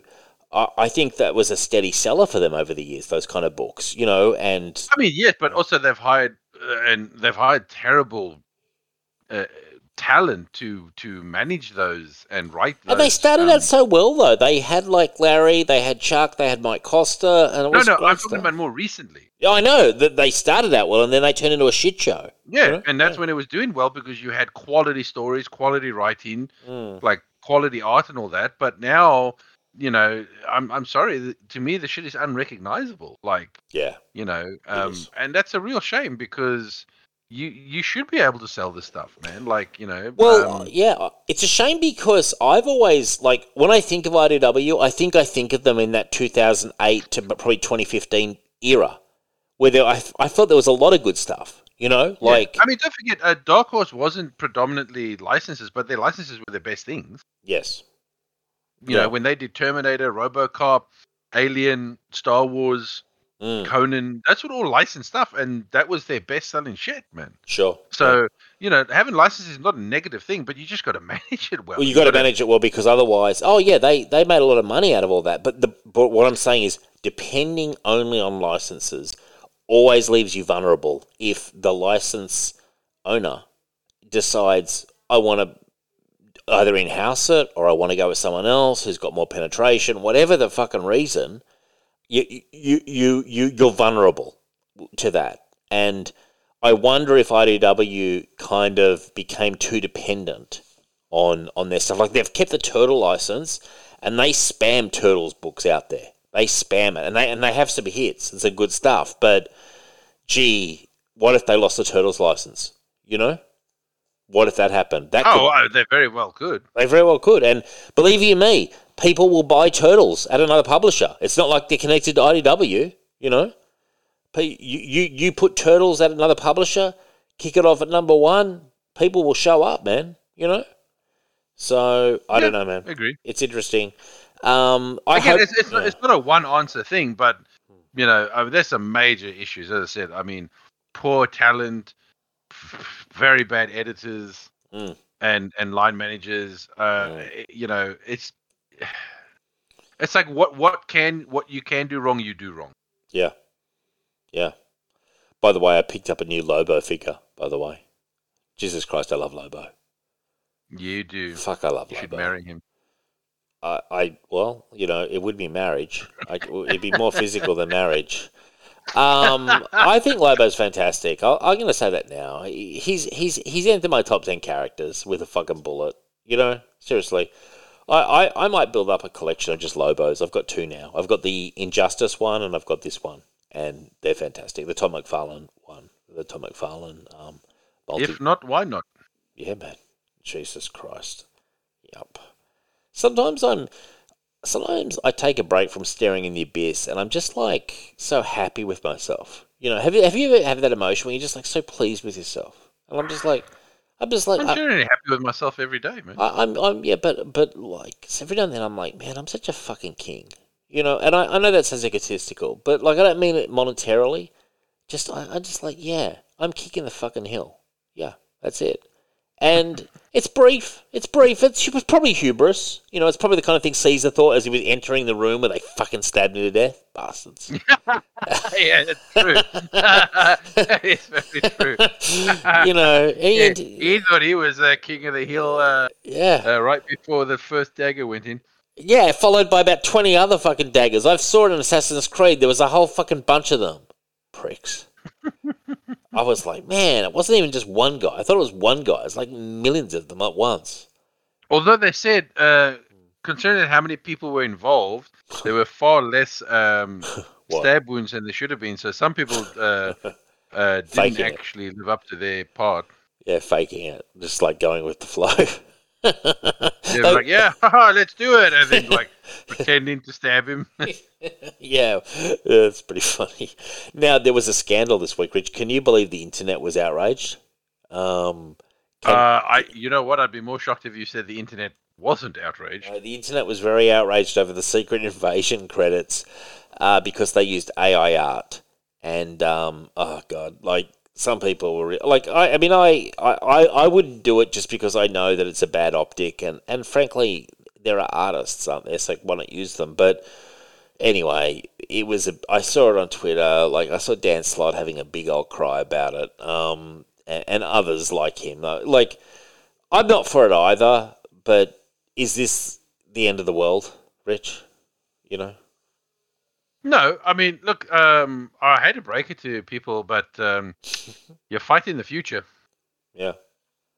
Well, right? Yeah. You tell you tell a company that they don't have to pay an artist, that they could just get a computer program, yeah, feed it some shit, and it's going to pump out something that they don't have to pay an artist. Mm.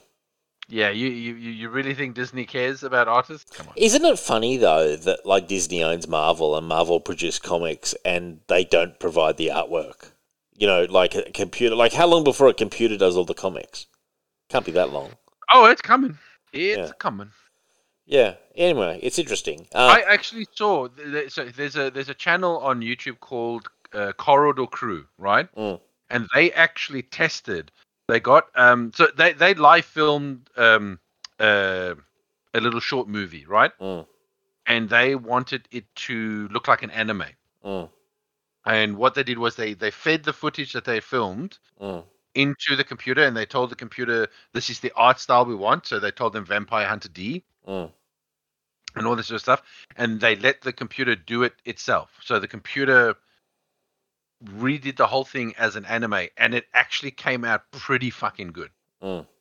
Like, it actually legitimately looked like an animated movie. Now, again, it's not full A I. They mm. did half the work just by by video, by, by recording themselves doing the live sort of motions and stuff and all that. Mm. But the fact that they, if you just have to film yourself with a camera, mm. like just in the backyard, feed it into a computer and say, right, make it a fucking gothic setting, yeah, and I'm fighting vampires. There you go. There's a scene of me fighting vampires, and all I did was film myself pretending to fight things in the backyard. Like, so you did sort of you, you sort of played it out, like play acted it, and then it goes from there. And then you just fit it into the computer and say, right, make that into a fucking animated movie. And can you do, like in the style of Carlos Escrizera, or like in the style of Frank Miller? Can, is it smart enough to do that shit? You know, yes, you, uh, right. you you you you tell it, and it, and and you feed it as many pictures as you can mm. of, like, say, whatever style you want, and it will basically then just mimic that style. And they did it actually with a three D movie as well. So mm. after doing the anime or the animated, they tried it for like a um, a three D C G I mm. like animated movie, And again, wasn't perfect, but I was like, damn, like it's getting there. Give it another ten, mm. twenty years. You you're just gonna mm. you're gonna film a movie, right? And just feed it into the computer and say, computer, add all the special effects and the C G I and. Well, if that's the, the case, it'll definitely be used in movies and stuff. There's no way they, they won't stop doing this kind of shit. Oh, no, that's what I said. You tell yeah. a company that they basically don't have to pay a studio or a company. They just have to just feed it into the computer, uh, give it some parameters or, or you know, um, whatever. I mean, they're like, already doing, like, C G I characters like Nick Cage and Luke Skywalker in that recent whatever it was. Yeah, but, I mean, that's still kind of done by hand a little bit. Mm. Uh, although, not yeah, if you're doing a deepfake, yeah, it's pretty much, yeah, you just... It is almost done for you as well. Yeah, yeah. We're getting to the point where, you know, you'll you'll need a couple of artists to maybe help you design some shit, but the computer's going to do mm. pretty much all the heavy lifting at one point. Well, it is what it is, man. As you say, I think it's the future. Uh, look, look. I guess that these people, I guess that they they would consider themselves kind of being heroes, uh, like early Warners kind of thing. Um, But what are they achieving? Uh, like maybe will Marvel change the titles hey, in a week? When C G came out, mm. everyone hated C G. Mm. They were like, "Oh, it's not you know, it's not animation. It's not true. It's mm. you just sit behind a computer. You know what I mean? Mm. Programmer can do it. You need an artist and blah blah blah." Fuck it, it's fully accepted now. Yeah, you know, everyone's using C G I and all that sort of stuff. But you know, a lot of people were just like, "Oh, it's not real art." Back in the day, mm. well, guess what? It is now. Yeah. Okay. All right, um, Sony will not share data on P S six if the deal with Activision um, and Microsoft goes down. Well, yeah, I agree. That would make sense. Why would they share data on the new system if Microsoft own Activision?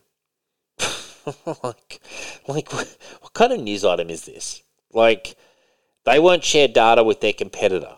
Okay, makes sense. No, so they was no, no, no. So they were saying that as a way to. Um... block the deal. Right. So what they were saying is, yes, but even if Microsoft makes it uh, that it comes on our platform, mm. we would have to give them, and let's say we were working on a new console, mm. we would have to give them specs, and then Microsoft would know the specs of our upcoming console yeah. just so we could have a, and yeah. I'm like, well, then you won't get it at launch. Then just wait till you've launched it, then give them the specs, and then they'll fucking port the game onto it. Still problem solved. Yeah, exactly. They're doing everything they can to try to block this deal. Yeah, look, I, I, I, essentially, I don't look. I don't blame them as a company. You, of course, you're going to always stop try and stop your. I don't really care as well. Can your, I say your that? Competitors. But what pisses me off though is just the hypocrisy. Like, you know what's so funny? I actually, Alicia and I were actually discussing this, and the way I, the, the the the way I look at it, right? Let's say um, you and I are are. Gods. Competing salesmen, right? Gods. And yeah. we travel the, the to states or, or yeah. whatever you want to call it, right? I'd outsell you, pal. And, I'd outsell you. And, hey? I'd, I'd outsell you. I'd drop my prices. No, no, no. But let's say, like, anytime we got to a place and I went to a hotel, I found out that you had, like, booked most of the rooms to stop me from getting a room. Oh, okay. Right? It's just an analogy. Yeah. So... you kept doing that, and I couldn't get a room, and so therefore, you know, I couldn't find time to sleep. So one day I decided, well, you know what, I've got money, fuck you, I'm going to buy. You're going to do what? Buy the hotel? Buy the hotel. Yeah. Stop. You know, so now I own the hotel, go fuck you. Mm. That's essentially what they're doing. Mm. Sony have paid for so many exclusives. Mm. They've gone to so many companies and said, here's money, don't put it on, on Xbox. That Xbox has just decided, well, fuck you, we'll just buy the companies then. Yeah. Yeah. I don't blame them for that. I mean, you've you've ex you've you know what I mean. You've escalated it. You've got to the point where they were like, yeah. "Well, listen, we we've got more money than you, mm. so instead of paying for exclusives, fuck you. We'll just pay the we'll just buy the studios, and That's then you a good can't point, get the games." Because in the last generation, uh, there certainly were a lot of good PlayStation exclusives, you know, and. You know, yeah, uh, that's a good analogy though. That that's true. Like the deeper pockets of Microsoft and. I mean, it makes sense. Yeah, well, they're, they're saying, look, we're not going to play your game. We'll just buy the companies. Mm. Now you see if you can play our game. I don't. Right. You can't blame them for, for doing that. I mean, you, you could be upset if you're a PlayStation only game. Again, doesn't. Here's the thing. It doesn't affect me either way. You know, yeah. do I prefer gaming on an Xbox? Yes, but I have a PlayStation. I have an Xbox. I have a Switch. Yeah. I play whatever games I want, whatever consoles on. It doesn't doesn't affect me in the least. No. Um. But if yeah, you, as yeah, a consumer, a, you've only yeah. got a PlayStation, of course you now care that you can't well, get a game. Well, right now I've got a PlayStation, but if but I could easily buy an Xbox, you know. Like, well, you better do it before the prices go up. Yeah, I don't know. I'm just not that worried about it all. But um, the only thing I'm worried about is I, I would like to play Starfield, you know? Well, look, mate, you don't even have to. You could go get the. You could go to uh, uh, Xbox S now uh-huh. for like two dollars and ninety-nine cents. Uh. Um, but it's a digital box. But you would only need it for Game Pass, so you wouldn't even need to buy discs. Really? You, Are they that you cheap? For Xbox. Are they that cheap? Yeah, they're on sale at the moment. Wow, I didn't know that. Right? Really? Okay. Yeah. Okay. Well, that's yeah. Okay. I I sorry. I I really haven't followed it, to be honest. Um. Okay, that's interesting. Um, well, we'll see what happens. But that's so that's one of the next generation ones, is it, Rich? Yeah, yeah. It's the, the X and the S. And okay. Again, it doesn't have a disc tray or anything. It's yeah. not super as powerful, but you would only be using it for Game Pass. So let's say you, you whatever game came on multi-console, mm. you buy it for your PlayStation and you want to get mm. the disc. But if it's a game like it's, it's a uh, Xbox-only game, it's mm. going to be on Game Pass. Then you just play it on your Xbox S. And does that have all the normal Xbox stuff? Like I can get my all my apps and all that shit, you know? Yeah, yeah it's, okay. it's all digital. There's just no disc, just nothing disc-based. I might do that. That's that. That'd be money well spent, you know. Again, just just for yeah, like a, if it's a Starfield or a Avowed or whatever that you just want to be able to play without having to go and buy the game. Yeah, because I do want like, to get. Man, I, stuff I'm sorry, but Game Pass has saved me so much goddamn money. Like, yeah, it really has. People and people are like, I look, I don't agree with them raising the prices of their consoles. They do. They're, they're now going to be raising their markets. I don't agree with them. The older a console gets, the cheaper it should get. It shouldn't get more expensive. Sure. But now people are complaining, you know, oh, it's the subscription is going up by a dollar. And I'm like, listen, this, this subscription keep going up as long as I'm paying less than actually buying games. Mm. Once it once it gets to the point of like, okay, now I'm paying just as much or paying more, mm. then it's an issue. Mm. But if I'm paying an extra twelve dollars a year to have all the Xbox games day one mm. on Game Pass and I don't have to go spend ninety bucks mm. to play it, I'm still saving money. Like, yeah. Yeah, okay. You know, that's a good point, Rich. Well, we'll we'll keep an eye on it, man. We'll keep an eye on it. That's that's a good one. Um, it's been announced that Carlos Escrizara, the late co-creator of Judge Dredd, Strontium Dog, and other classic comics, will be commemorated with a street named after him in his hometown of Sa- Zaragoza, Spain. The decision was made by the Zaragoza regional government. I mean, that's good to that's see. Pretty nice. Yeah, yeah, I mean, thank God. Um, great, great creator. Babylon five news, twenty-five years after the series ended and fifteen years after the last installment in the franchise, Babylon five is returning with an animated movie on August fifteenth. The film Babylon five, The, Ray, The Road Home will be available on Blu-ray, Amazon. Oh, I think I saw some screenshots for this. It looked terrible. Oh, what a surprise. Um... Like, the, no, I mean the, the animation. Yeah. It looked like even worse than the Warner Brothers, the, the D C stuff. Yeah, it's sad, isn't it, how badly they do animation these days. I, I hate it. They, they dude, you want to see bad animation, go check out the Doctor Who missing episodes. I, I got so excited. I saw Power of the Daleks. I've always wanted to watch this. Fucking Power of the Daleks, um, you know, T V show, whatever you call it, episodes. And... And I like I, I thought they'd actually, you know, because they find old footage and stuff. I thought, oh my God, they've got all the old footage. I will buy this, you know, Blu-ray. I will, I will buy this. And I pick it up. I look at it. I, I turn it over, and I'm like, what am I looking at? What, my, uh, what, like my eyes are hurting. Like it was, I, I would say, some of the worst animation I have seen since the eighties. It was terrible. And I was like, I put it back down. I was like, I cannot buy this. Like, it felt like someone had done it, like, just so cheaply. Yeah, it's just a cash grab, man. Yeah, I put it down, man.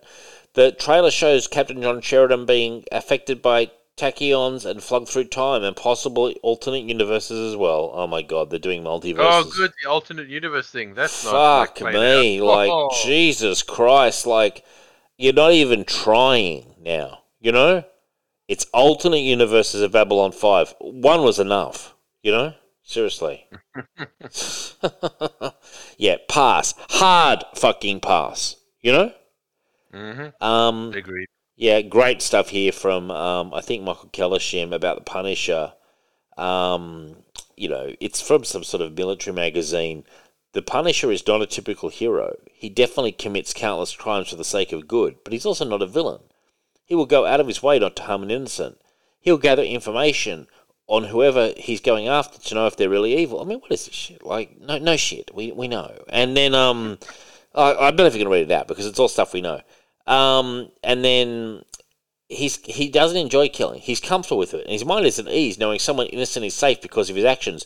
But he's never been showing in all of his forty-five-year-old long comic history enjoying the act of killing. Hmm, maybe. Mm.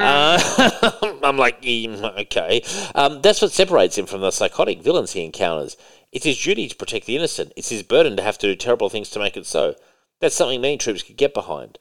Another key element of the Punisher that's enjoyed by fans is the famous skull logo. You can't drive around the barracks lot without seeing a lifted Ford F one fifty with adorned with a Punisher decal modified to have either the U S flag pattern or back the blue stripe incorporated. Blah, blah, blah. I mean, it, it, this is a big, big... Um, it, it gets to an interesting part. Chris Kyle, I fucking love that movie, American Sniper, and his autobiography. Um, he talks about the use of the skull, and I want to read this out because I love this. Our comms guy suggested it before deployment. We all thought the Punisher, what the Punisher did was cool. He righted wrongs. He killed bad guys. He made wrongdoers fear him. That's what we were all about. So we adapted his skull, uh, his symbol, a skull, and made it our own with some modifications. We spray painted on our Hummers and body armor, and on our helmets and all our guns, and we spray painted on every building or wall we could. We wanted people to know we're here, and we want to fuck with you. It was our version of Psychops. You see us, we're the people kicking your ass. Fear us, because we will kill you, motherfucker. You are bad, we are badder. I mean, yes, I'm fucking, I'm charged up, man. Like, yeah, hoorah! Um, yeah, I don't know what to say other than Chris Kyle is a fucking American hero. And um, that's one of the greatest movies I've ever seen. Directed by Clint Eastwood. Um, played by, what's his name? Um, what's the guy's name? Uh, you know the guy from Hangover. Not, not, not according to Jesse the Body Ventura. Well, I love Jesse, but well, he doesn't like it. Oh, Bradley no, he, Cooper. Uh, Bradley apparently Cooper. The guy, apparently, the guy was a fraud. Who? The the American Sniper dude, whatever his name is. Chris Kyle. You should look into it. You should look into the whole thing. Apparently, that most of the shit he made up or his stolen glory. Ah, oh, fake news, man. Fake news. Uh, I've heard it all before. Jesse the Body Ventura. Look, let's. We don't need to get tangled up in the weeds here, man. We're not. We're not sixty minutes. I'm just telling you. Well, I don't believe the hype, man. Fuck you. No way. I don't care either way, like the, the, he doesn't. I don't care about it either way. I'm just saying. I look, Rich. I mean, I, I I'm too tired to care, but we're denigrating an American hero. You know. And I'm not doing anything. Well, I'm Jesse the Body Ventura is what I've heard from a former. Governor. Was he a governor? I think he was a governor, yeah, briefly. Jesse the Body, yeah. Mm-hmm. Yeah, but, you know, so what, man? I didn't see him out on the battlefield. I didn't see him out on the battlefield in Iraq. I'm just telling you. Well, I don't like it. Giving you the news, Dave. I don't like it, man. I don't like it. I don't like it one bit. Um, Jesus Christ. He, he fought to preserve our freedom, you know, and and he got killed by... Well, he did it, depending on which one is true. Richard, um, you know, you're just trying to fuck with me now. Um, I'm not. Look into it, man. No, I'm not going to look into it. I don't need to look into it. Dude, I saw the fucking movie. I saw the fucking movie. He was going around doing interviews, man. Dude, I saw the fucking movie. I saw the film. That's a movie, mate. No, that was, it was, it went down blow by blow. I, I think Clint had to dial some of it back. I think, I think it went further. Ah, he probably dialed it up. I don't know, man. All I can say is, I fucking love that movie. Hey, look, it doesn't. Hey, it doesn't. Whether it's true or not, it doesn't affect the movie. You can just look I'm, at the movie as fiction. If I'm actually true. Saluting now the memory of Chris Kyle. I don't give a shit about yeah, like what Jesse the Bonaventura enough. Says. Um, Jesse the Bonaventura was awesome in the eighties, but I don't like this fucking turn, heel turn, or you know, denigrating a hero um, with some unsubstantiated bullshit that definitely wasn't in the film. Okay, I'm pretty sure Jesse was also... Uh, was he? He's also served, so okay. He's not just some guy talking shit. He is also an ex-special I, I do like Jesse. I, I'm kind of uncomfortable in kind of like, you know, harassing because I actually do I do rate him as well. I don't closely I don't closely follow it. I, don't, I love the guy's voice, man. Oh, my God. No, he, he, is cool, he is cool, man. And, like, hey, who knows what, what's true or what's not, but I saw the film, man. You know, I saw the film, I haven't read the book. Friend, other than uh, I ain't got time to bleed, my favorite line is when he offers the guy some, like, um, chewing tobacco, I think, is the guy goes, no, and he goes, this stuff will turn you into a sexual tyrannosaurus, just yeah, like a, me. That's a great line.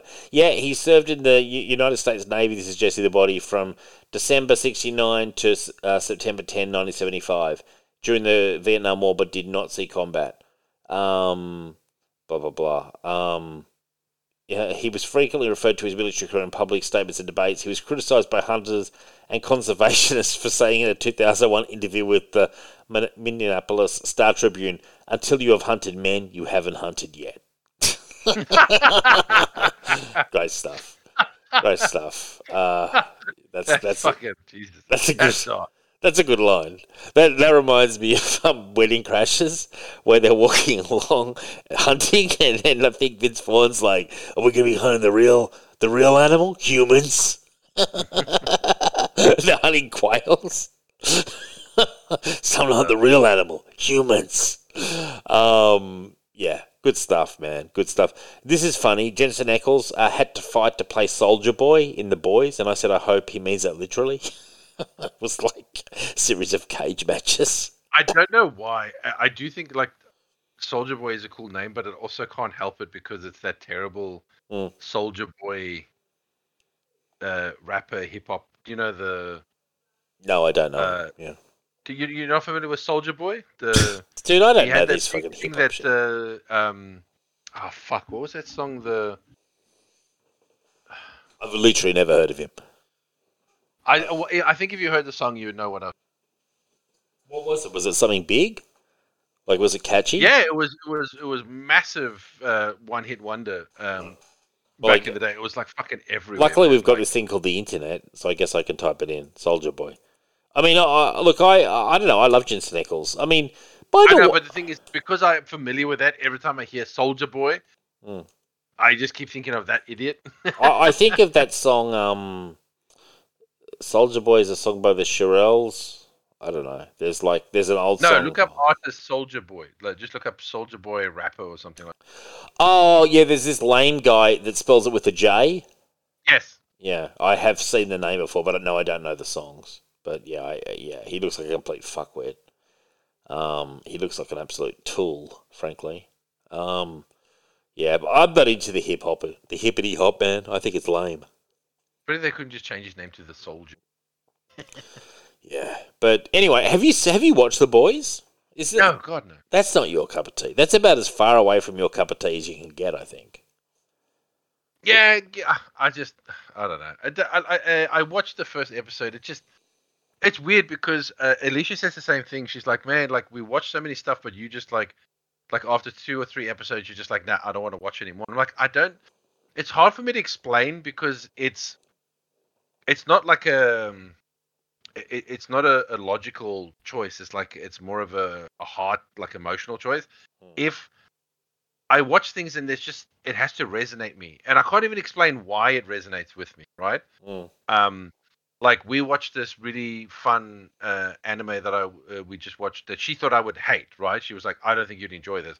We watched it and I watched the entire season, mm. loved it, like binged it. Mm. Uh, it's called Ranking of Kings, right? Mm. It's very um, uh, almost like old school animation. It's new. It only just came out like, but it's got like this very nineteen eighties um, animation Disney kind of vibe and all that. And it's mm. about this little deaf boy, uh, a deaf mute uh, prince. Um, and and I loved it. I fucking loved it. I thought it was one of the best things I've watched in such a long time. And she's like, I can't pick you. Like, there's things I think you'll like, you don't like. There's things I think you don't. I'm just weird like that. I just, it either connects with me. Sure. Or just doesn't. And I don't even waste time. If it doesn't connect with me after like. Yeah, well, you're picky. You're, unlike whatever, me, I'm you're picky. Like, unlike me, you're picky. You, which is good. I mean, you know, you you you're sort of assessing it more critically, I think, and then and how it you respond to it, and is it worth your time, and blah blah blah. You know, like you're making actual decisions live in the moment, which is good. Um, I'm hopeless. I fall for everything, but I also have no follow through, so I, I, I flip on everything as well. Ah, You but know? That's the thing. I mean, you yeah. There's things that I like wish that I had with you. Like uh, because I am so fussy, it means that there is not much I'm watching. Sure. You know what I mean? That I do wish that sometimes, like you, I could just enjoy something. Yeah. Like like I, I think Alicia does the same thing. She watches so much stuff mm. that she goes, eh, it's. I mean, I like it. I don't love it. I'm like, well, why do you watch it then? Well, and she's like, oh, I don't know. I just. I just watch it. And I'm like, I wish I could just do that. I wish I could just sit there and go, I don't love this, but I'll keep watching. Well, like, I, I, I have different. I wish I could. I, I have different gradients. Like having like having to go to the cinema to see The Flash, I was really aware of how much more expensive the cinema is these days. And so if I was spending that kind of money regularly, which I'm not, I very rarely go to the cinema, I would really only want to go if I knew I was going to be blown away. But when I'm watching something at home, late at night, like my, you know, I, I and I'm tired as well, so I'm sort of chill. I'm chill, you know, I'm chilled out. I, I'm sort of, my, my, it's not like my expectations are radical kind of thing. And like I'll often put a movie on that's older. I, I quite like watching old movies, and I'm not expecting them all to be, sometimes they surprise me how good they are, but like I have a much more sort of, I lower my expectations just a little bit because I'm just chilled. I don't really need it to be too demanding or anything, and if anything, I don't want it to be demanding, and that's kind of sometimes the, you know, how how I feel. Like, you know, sometimes you watch stuff and you're too hyped up for it, and it almost invariably disappoints because you're expecting so much. Whereas most of the time, stuff I'm watching late at night after I've finished all my work and done this and done that, and I'm just like, okay, I've got a couple of hours here before I go to bed. I'm just gonna watch something and relax. You know, and, and it is what it is. So yeah, it's interesting. But you, but you're a fusspot. We all know that. Yeah, which is good. Yeah, it I mean, is true. Yeah, it's good. Uh, Mighty Mike Baron news. Uh, Dark Horse release Mike's Nexus Scourge hardcover next year in March twenty twenty-four. A sixty page, sixty-four page hardcover graphic novel of all new material. Planets are vanishing from the night sky without a trace. Nexus must uncover the truth behind a string of disappearing planets before the universe itself vanishes. With precious few leads and almost no witnesses, the odds seem stacked against survival. How will Nexus save the universe? Awesome. Vivid, full-colour expansion of the world of Nexus. Um, he won two Eisner Awards for this, man, for his Nexus oh. stuff. Yeah, he, he really... Nexus is awesome. Oh, yeah, yeah, yeah. Nexus. Yeah, yeah. I remember Nexus. Yeah, yeah. yeah. Now, Starfield... Um, we were discussing it before. About ten percent of Starfield's one thousand plus planets have life on them as the game tries to capture the magnificent desolation of space. Um, the Starfield's director says the game's exploration is different than we've had in Bethesda's previous games. Like Skyrim? What, you just walk there? Like, yeah, you walk, you ride there, you have a, a fast travel point that you unlock, and then you can fast travel there. I mean, honestly, he's trying to make it sound like it's so complicated, like in the other games. You walk there. You can ride there. What do you, what do you, you mean? Know. What are you talking about? The exploration in, like, Skyrim, for example. You, you, you yeah, can, but what's that got to do with Starfield? He's saying it's radically different. Well, of course it's radically different. I, but, you know, but what does it mean? What, you know, that's what I'm saying. I don't understand what he means. Like, in Skyrim... You you can literally walk okay. the whole world. So in Skyrim, yes, it's a it all happens in one region, yeah. and you can just walk from one end to the other end and whatever to explore. But with Starfield, mm. obviously it's in space and it's different planets. But you actually have to, um, you the reason that you got to go to one to these other planets is one, you're exploring, you're looking for alien life, mm. you're looking for resources. These resources allow you to upgrade your ship to get to further planets. Mm. So you can't just go and fly around wherever you want. You actually have to upgrade, uh, get new materials and, and, and stuff, mine stuff for your ship to build things to actually make your, like, uh, to give you abilities. So you can't just go wherever you want. You actually have to go explore, upgrade, and craft to get to further planets, to mm. explore the galaxy. So it's not just about going wherever you want. You've actually got you should to be able to travel. Oh, okay. Well, so I guess that maybe that's what they mean, that you yeah. can't just go, oh, I'm going to go to that planet, because they might go, no, that's too far. You don't have the boost capabilities or, mm. you know, I don't know, like fucking light speed or whatever the fuck you need to mm. get there. I don't know. Like, I, I hope I'm this game's good, man. I, mean. I hope this game's good. I, I like. I'm already getting bored. Oh, look, getting I, look, I for, there's a lot of what they call Sony ponies really mad at this game, really? saying it's going to be like the worst fucking game ever made. But I'm sorry, it looks it looks like uh, as long as it's not like massive bugs mm. and broken on launch day, it looks like it should be a lot. Okay. Do you think it will have, like in Skyrim, like have all the quests and stuff? I hope. Oh, no, it's still got quests and stuff. Okay, good. Uh, but what they've done is the reason why there's so many, like, it's weird that people are going, oh my God, there's going to be like, it's just barren planets. It's like, yes, that's not, oh my God.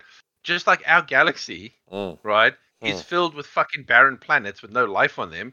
So is this. But there might be resources on those planets. Mm. So you may still have to go visit them just to see see if there's any resources, and also just feel like, wow, look at this weird fucking planet. You know what I mean? Like maybe it's all green or something. Maybe it's just a little like, oh, okay, well, there's nothing here. Moving on.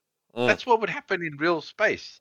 You yeah. wouldn't just like look at a planet and go, yep, that looks like there's nothing on that planet. You would go explore, mm. and just like in real life, guess what? Most planets are uninhabited. Yeah. Oh, one hundred percent. Less, know, less than uh, ten percent. And, but at least one of the, I mean, do you remember Mass Effect? Mass Effect had a, a bunch of planets that you couldn't even go onto. Mm. Do you know what I mean? You you could you could send probes or like, you know, whatever, but they were they were all barren and, and lifeless, like mostly just mountains and not even trees and shit and all that. No one ever complained about that. Mm. But here's the game where okay, they're going to have some crafted planets, which will have cities and towns and you know characters and N P Cs and. You know, stuff and all that. And then there's going to be a bunch of procedurally generated ones. And I'm like, okay, that's fine to me. Mm. If I want to just focus on the game shit and just do what I need to do, I can do that. Or I can just literally go and explore and go, what do these random procedures look like? How fucked up do they look? What sort of... Can you terraform? Or alien life do they have on them? Can you terraform?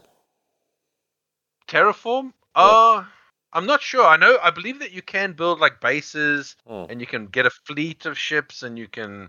You okay. get a crew and stuff and all that. Um, sounds cool. I'm not too sure about terraforming, but I think you can do bases. It sounds a bit Star Trek-y, you know? It's a bit of everything, man. It's like, it's No Man's Sky, it's Fallout, it's, um... Okay. Uh, you know, it's, it's uh, like a base building... Um, that sounds okay. Management. It's it's a it's a, it's a bit of everything in this game. And again, I hope it, uh, they, they've bitten off a lot. Mm. I just hope that they can. Yeah. They, they can. So what's happening with the prices on these games? Are you saying they're going to go up? The the, the the consoles are going back up again. Price of games have gone up already, but yeah, the console, um, the Xbox is going to go up in just like the PlayStation. Right. They're gonna they're gonna increase the price by like fifty or a hundred bucks or whatever. Right. Okay. Well, I would have thought they'd be going down with um. I that's get... what I said. I, I think that's absolutely ridiculous how the consoles are getting older, but the prices. Yeah, well, they're just squeezing, aren't they? They're just trying to squeeze. I, I don't know. I wonder how these consoles have sold, you know, in comparison to. I know, I know why. I know why the Xbox has done it. Um, mm. So they've just announced that they no longer going to make games um, Xbox One. Right? Yeah. So all future games will mm. not play on Xbox One. Okay, they are Xbox X and S only now. Right. Yeah. So now that's going to force a lot of people who maybe haven't bought an Xbox X or S mm. yet. Mm. to now go and buy, and what they've done is they go, well, since we're forcing people to buy, we're going to jack the prices up. Now, they haven't jacked it up in all regions, so not in America, not in Japan, not in, like, Brazil and all that sort of mm. stuff, but, like, in our region, yes, it has gone. Okay, so right now on J B Hi-Fi, I can get, in Australia, I can get an Xbox S for three dollars and ninety-nine cents. So, that's how much. Yeah. Yeah, well, we'll see. We will see, Rich. Um, Which I think it's, it's fine. I think it was four ninety nine or something like that. Yeah, yeah. No, I think they've dropped it by a hundred bucks.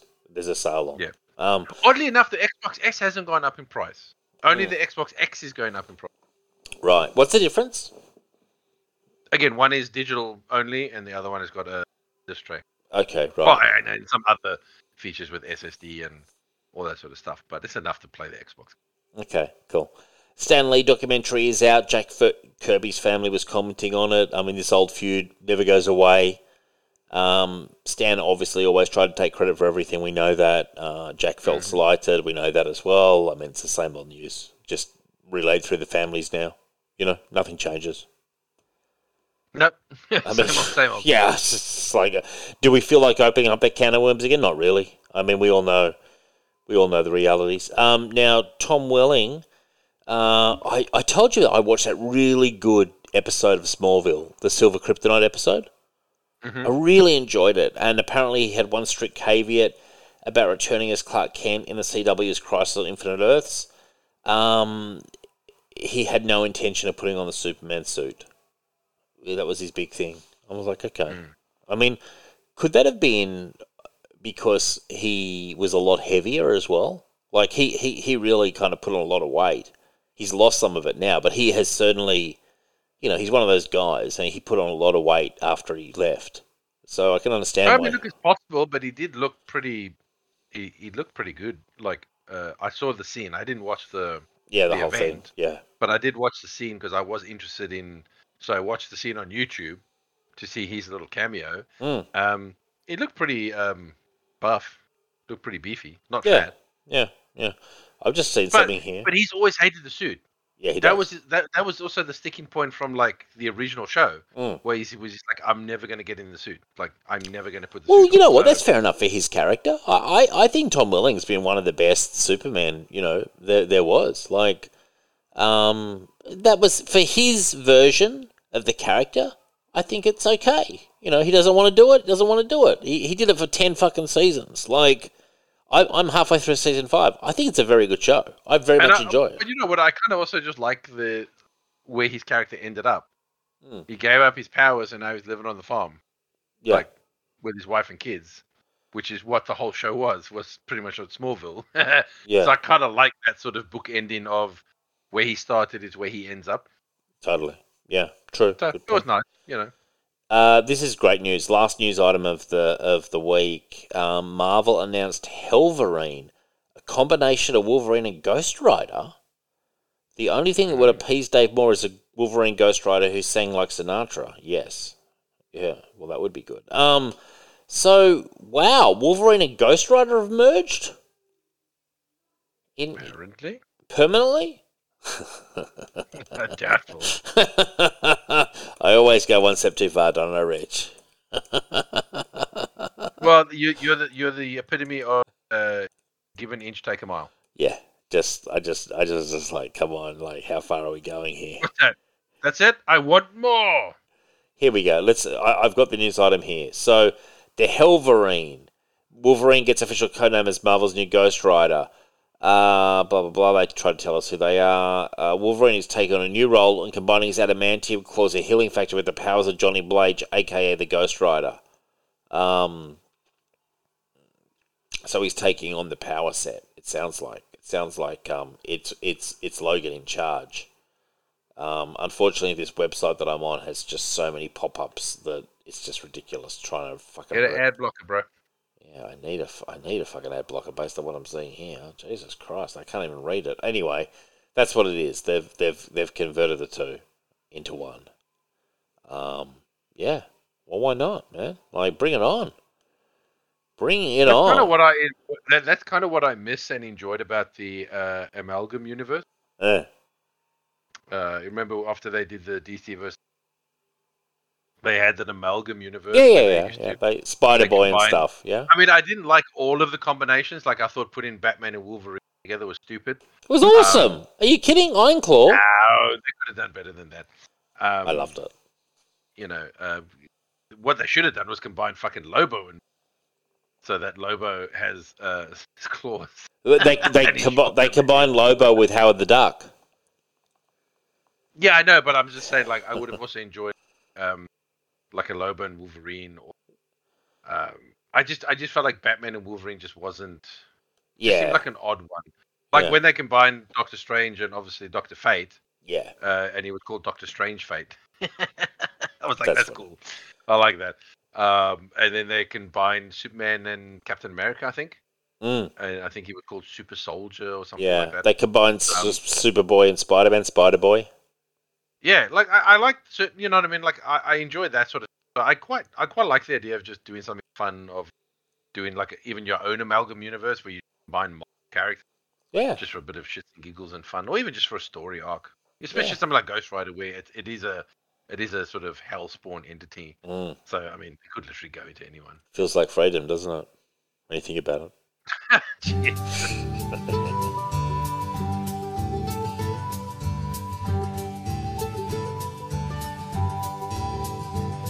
I studied at the feet of a master. Gamaliel, we called him the beauty of the law. I was born of the tribe of Benjamin. I was a Pharisee, and I could quote from memory the holy Torah. That day that the Nazarene was brought to trial, it was on a Sabbath eve. There was an earthquake when he died. Just another peasant preacher who came up from Galilee, blaspheming troublemaker, we let him be crucified. Then I thought that I would hear no more about him, but his friends found his tomb empty, claimed that he rose from the dead. Then they say he walked among them with the nail wounds in his hands, that king upon a donkey with a thorn crown on his head.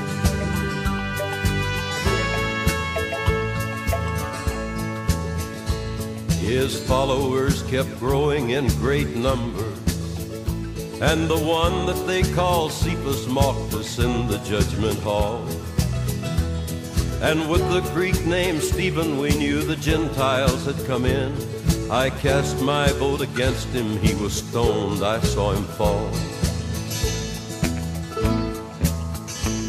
Then the friends of the Nazarene became united, and I became enraged and led a slaughter zealously. I found their secret places. They were beaten. They were chained.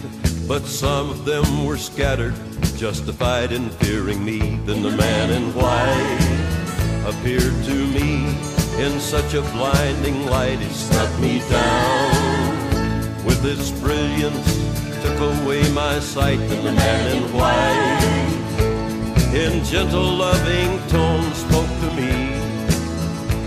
And I was blinded so that I might see the man in white.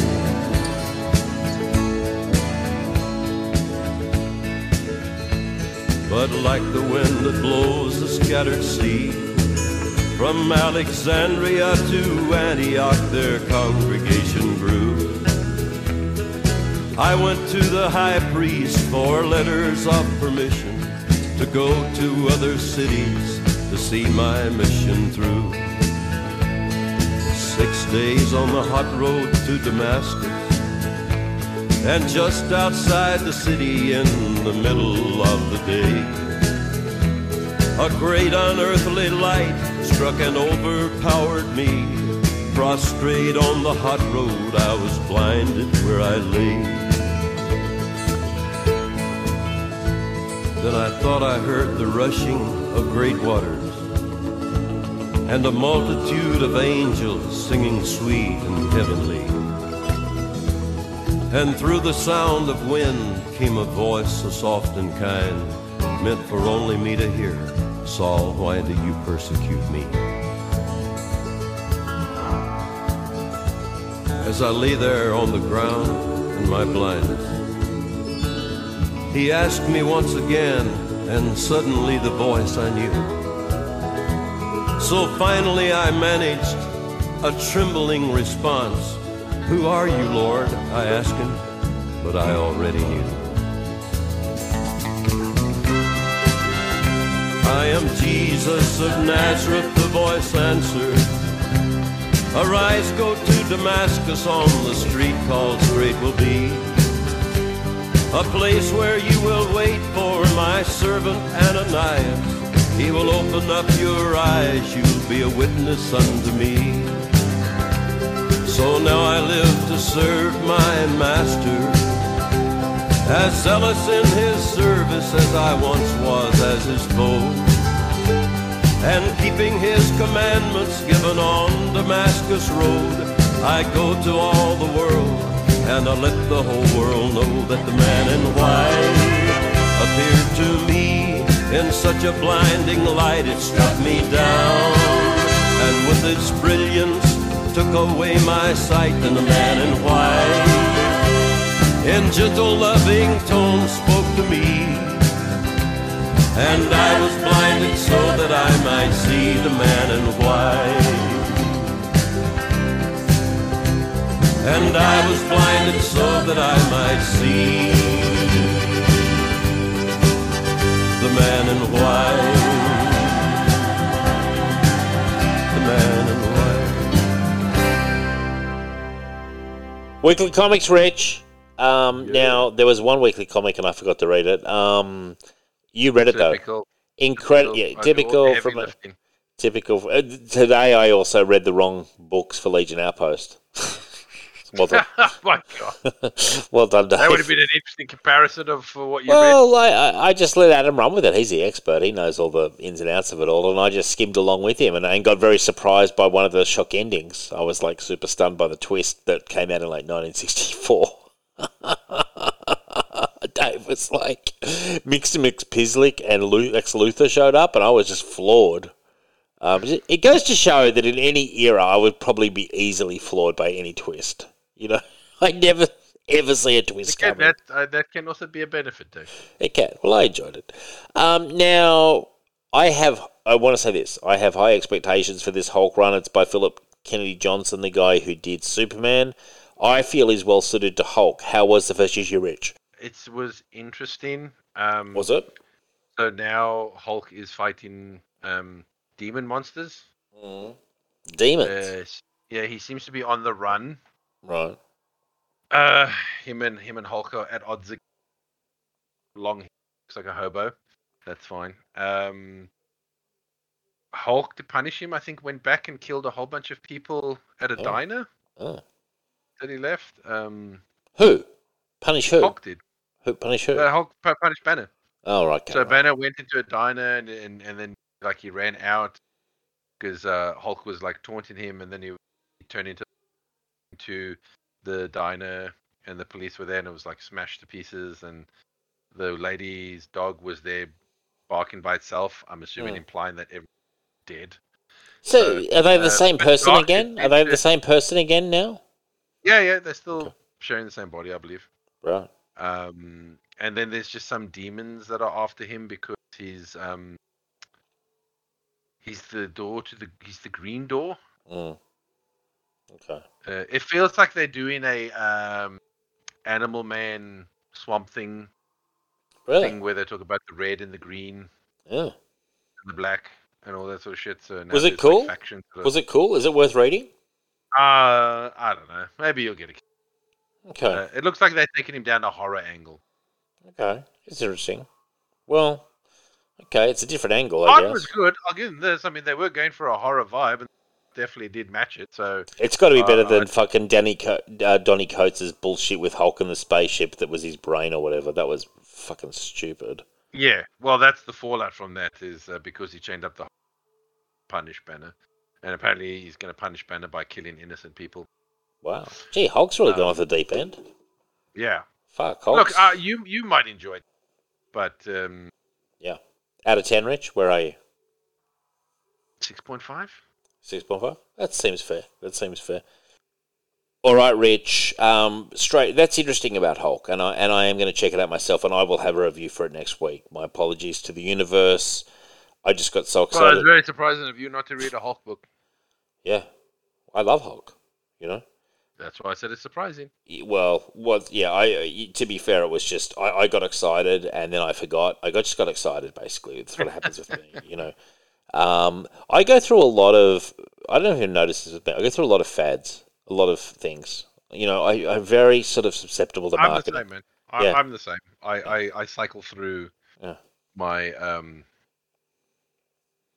you know, my uh, my interests. One of my constant interests is the Australian cricket team.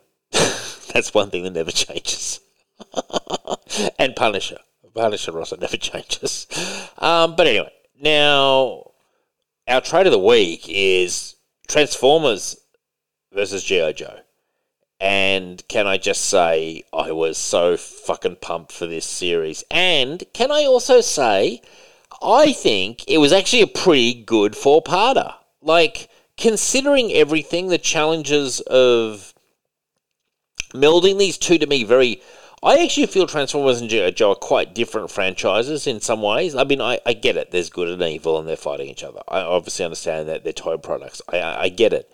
But I mean, in terms of the fiction, they're, they're quite sort of... They, they don't play that well together because the humans seem so fragile against a Transformer to me, you know? Um, but I they honestly... They fucked them up pretty good. Yeah, they, they did, yeah. But, like, I honestly... enjoyed this for what it was. I'm not saying I want Transformers and G I. Joe to be crossing over all the time, but this miniseries, to me, I mean, just from the starting page where you saw the Dreadnoks and the crazy shit going on, and there was Bumblebee, and there was this happening and that happening, I felt this was a pretty, uh, oh, excuse me, a pretty good series. Um, a good miniseries. You know, and I liked that it had a lot of Baroness, and there was, like, plenty of action going on, and, I mean, poor old Optimus Prime dies in the middle of the fucking miniseries, and Cobra Commander also dies, both of them off-panel, um, which is obviously repercussions in their own books, but that was a little jarring, and I questioned if that was necessary, cons- considering that you could have just had Serpentor um, ruling Cobra, rather than Cobra Commander for one issue, and then suddenly Serpentor's... saying he died. I mean, yeah, but I mean, it could also be a good way of getting you to read the other books and go, what? Optimus yeah. died? I better go check out the Transformers book. Good point. A, a bit of an advertisement. But, I mean, my vibe on this was I really didn't know what to expect because it's so long ago. I'm very familiar with the G I. Joe comics. I've read what, past issue fifty, which is around where this issue takes place. But um, I've not read any Transformers Marvel. I felt they got the G I. Joe stuff pretty right. I, I thought Transformers seemed on brand from what I know of Transformers stuff. Oh, what did you think of this, Rich? Um, I'll be honest with you. While I did enjoy it, mm. I thought it was okay. Yeah, like, yeah, yeah. Um, I, I, I understand what you're saying. They, they are limited what they can do. I certainly do agree with you. Like. You can't do whatever you want with the property and the characters. But at the same time, I also did feel it was like, I mean, a very basic story, really, really stretched out mm. over even four issues, felt a little bit long. Um, yeah. Um, I do kind of like the idea of like, they didn't just start with like the Joes teaming up with the Autobots and, and the... Um, Cobra joining up with the Decepticons, like it was like yeah. it was all like a mixed match, like, you know, at one point, you know, the Joes were fighting technically the Autobots and and then uh, Cobra, and after fight Cobra and the Decepticons form up, and then they kind of betray each other. Yeah. And then all of a sudden Cobra, Joes and the Autobots are fighting against the Decepticons. That was um, a as a G I. Joe fan who's read a lot of G I. Joe comics, I was somewhat surprised by yeah. the willingness of the Joes to join up with Cobra, knowing how sneaky and underhanded Cobra are. And it was like the Cobra High Command, like Baroness, Doctor Mindbender, and whoever else, Serpentor. They were, even though I know they voiced their suspicions, and it was a very short-lived alliance, but that was almost a bit surprising to me, you know? Yeah. But, you know. And there, there, there were unfortunate threads where, like, uh, Cobra was trying to um, take control mm. uh, of the Autobots, and, and then the, it looked like they figured something out, but then nothing came of it. Mm. Um, yeah, it was almost like... Yeah. Again, like we can't like be bothered. That was never the plan, but you just wrote it in. Like, it's fine. I think for its time. Yeah. I think, you know, if you're a Joe's fan, or, you know, where these cartoons are happening, mm. I think this comic is probably something to get like excited for at mm. the time. Yeah. Reading it now definitely feels a little um, harder.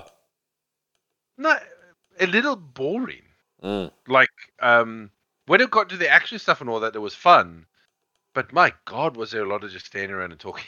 Well, Michelle... for, uh, well, for a kid's sort of property, if you want to look at it that way. Michelle at one point walked by and she says, gee, that's a wordy one. And I was kind of like, yeah, it's I'm it's, I'm slogging through for the show. But look, I I have read... I, did, I still enjoyed it. That's yeah, the thing. It's weird. Yeah. Like, it sounds like I'm shitting on it, but I'd still much rather read this than... almost anything you pick today, um, yeah. it was still good. Oh, yeah, I no, I, I think it's a solid... I thought it could have been. I think it's a solid seven to seven point five. I think that they get the G I. Joe stuff pretty good. Like, I enjoyed the G I. Joe stuff, like Cobra. You saw characters turn up. You had the story with Hawk. I liked the betrayal of the woman to Baroness, uh, betraying Hawk. I like that angle. I like the G I. Joe stuff a bit because I've, I think I've read um, so many G I. Joe comics, both modern but also Larry's classic run, which is, is heavily... This is the era of around... It's around fifty-five, you know, which is right around where I am up to, you know. So yeah. I... And although it's not Larry... It's a very close facsimile of him doing the Joes. So it's it's it's not him exactly, but it's very close. You know, it's a good in, in, it's a good imitation, um, which is good enough for me. I felt the Joe stuff was pretty good. I'm, the, the Transformer stuff to me, I, I, I hate to be this guy, but I just didn't find the vehicles looking that good a lot of the time. Um, especially no, uh, the, the artist definitely. Wasn't super great at um at, at like the robots and the vehicles. Um mm. uh, at one point, like um Bumblebee was supposed to look like like a um a Volkswagen Beetle. Yeah. Uh didn't look it looked like a like a more blocky sci-fi version. Yeah, it did look Beetle. Weird. It didn't didn't look like so. I think the problem also was that I think maybe the artist wasn't necessarily strong with the mechanical. Better with the humans. A um, lot better with the oh, humans. Oh, yeah, yeah, for sure. Yeah. A lot, oh, yeah, lot yeah. more comfortable with the humans. And, like, frankly, looked like he could do G I. Joe just fine. Um, yeah, I agree. Yeah, G I. Joe has a lot of vehicles, though, too, if he if he had to do it. There's a lot of vehicles. It seemed to get the Rattlers done pretty uh, well. But you can get away with G I. Joe a little bit because the, some of the vehicles they drove were not based on, like... Sure. Real life shit, so you could be like, oh yeah, it's an experimental military shit that doesn't. But I also but think if you droid a Volkswagen Beetle, yeah, kind of needs to look like a Volkswagen Beetle. But yeah, you're right, you're right. I'm just saying the Rattlers exactly look like Rattlers to me, you know. Yeah. Um, but I, I oh, it was inconsistent. I, I, yeah. He's not awful. It was just a bit inconsistent. How fucking lame did Omega? Uh, Optimus Supreme, whatever he was called, look, Prime Supreme or something, or whoever that was. I don't even know who that oh, was. Yeah, yeah. Whoever, whatever. Yeah, was, I saw Blaster yeah, there. How funny when Devastator went up against the Autobot that was the Autobot Superior that is like the Devastator version for the Autobots. Like, you know, how Blaster's there was the, um, uh, you know, Soundwave, the Autobot version of Soundwave, the cassette mm, player. Yeah. I remember it, I remember at school... Because I was heavy into Transformers. Um, I remember at school, a friend of mine, not even a friend, just someone at school uh, who was in my grade, probably in my class, had Blaster, and he brought it to school, and I was so fucking jealous. I Because I love Soundwave and Megatron. I didn't have either. Uh, and but when he brought Blaster to school, I was like, fuck, Blaster's where it's at. You know, I was like, man, this Blaster. I had an Insecticon. So I was very excited that an Insecticon has such a big role in this book.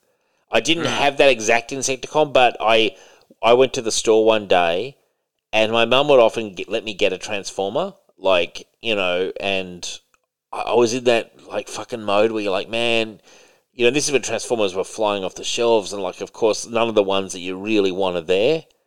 But mm-hmm. I got an Insecticon, and I was pretty proud of it. I think his name was Swoop, if I'm remembering rightly, but it wasn't the one in this. But but I like always liked the Insecticons because I because I had two of them, and um, they're sneaky bastards. That's what I liked about the Insecticons. And this one was where he put the fucking brain thing into the kid. Jesus. Yeah, yeah, and they even had to operate on that. They had brain surgery on the kid. I was like, mm, that and, was a bit like uh, yeah, not not not family friendly. Well, hey, life and death, kids, learn about it. You know. And, and and like, quite a few people died, didn't they, as well? I, or I'm confusing it with a different comic, but or maybe I'm confusing with a different comic, but it felt like death was in the air, you know? Uh, it felt like a lot of Autobots died. Yeah, how about when... Bumble- uh, sorry, Decepticons and, and Autobots and all that. Well, we saw Mirage go down. Not Mirage, um, Ramjet, one of the original planes, went down. Mm. Um, that was a big loss for the home team. And Bumblebee got absolutely crucified, but made a comeback in a new build. Yeah, somehow. Ratchet turned up um, to help. Uh, a lot of callbacks to classic Transformers. It was fun, like yeah, but again, you know, for something that was called Joe and whatever, like the Autobots barely featured in this. It was more G I Joe heavy to me. Like I felt like, I mean, well, sh- definitely more G I Joe and Cobra, and mm. even the Decepticons had a little bit more, I would say, screen time, but let's just call it page time, mm. than the Autobots. The Autobots were almost non-existent in this. Yeah, yeah, and as a G I Joe fan, I I probably preferred it that way, but you know. I mean, it was kind of cool that there was so much suspicion. Even the Autobots themselves. How about when that fucking Autobot showed up and was, like, blasting at the Joes? I was like, Jesus Christ. Like, could this guy not just leave? You know, like, if he's, if the Autobots are so good, why... Isn't, isn't, but didn't he do that after they killed, uh, killed, quote-unquote, killed Bumblebee? Yeah. Yeah. But, you know, so what? I thought the Autobots were, like, sworn not to hurt humans or something. Wait, to be fair, he wasn't shooting them. He was just shooting around. He fucking grazed Lady J. She got an arm injury. Mm, no, that wasn't from that. It was, man. Was it? I think so. Lady J had an arm injury, man. She got shot. Mm. She's a useless character, but she got shot. Um, there's a hot take, a hot take on Lady J.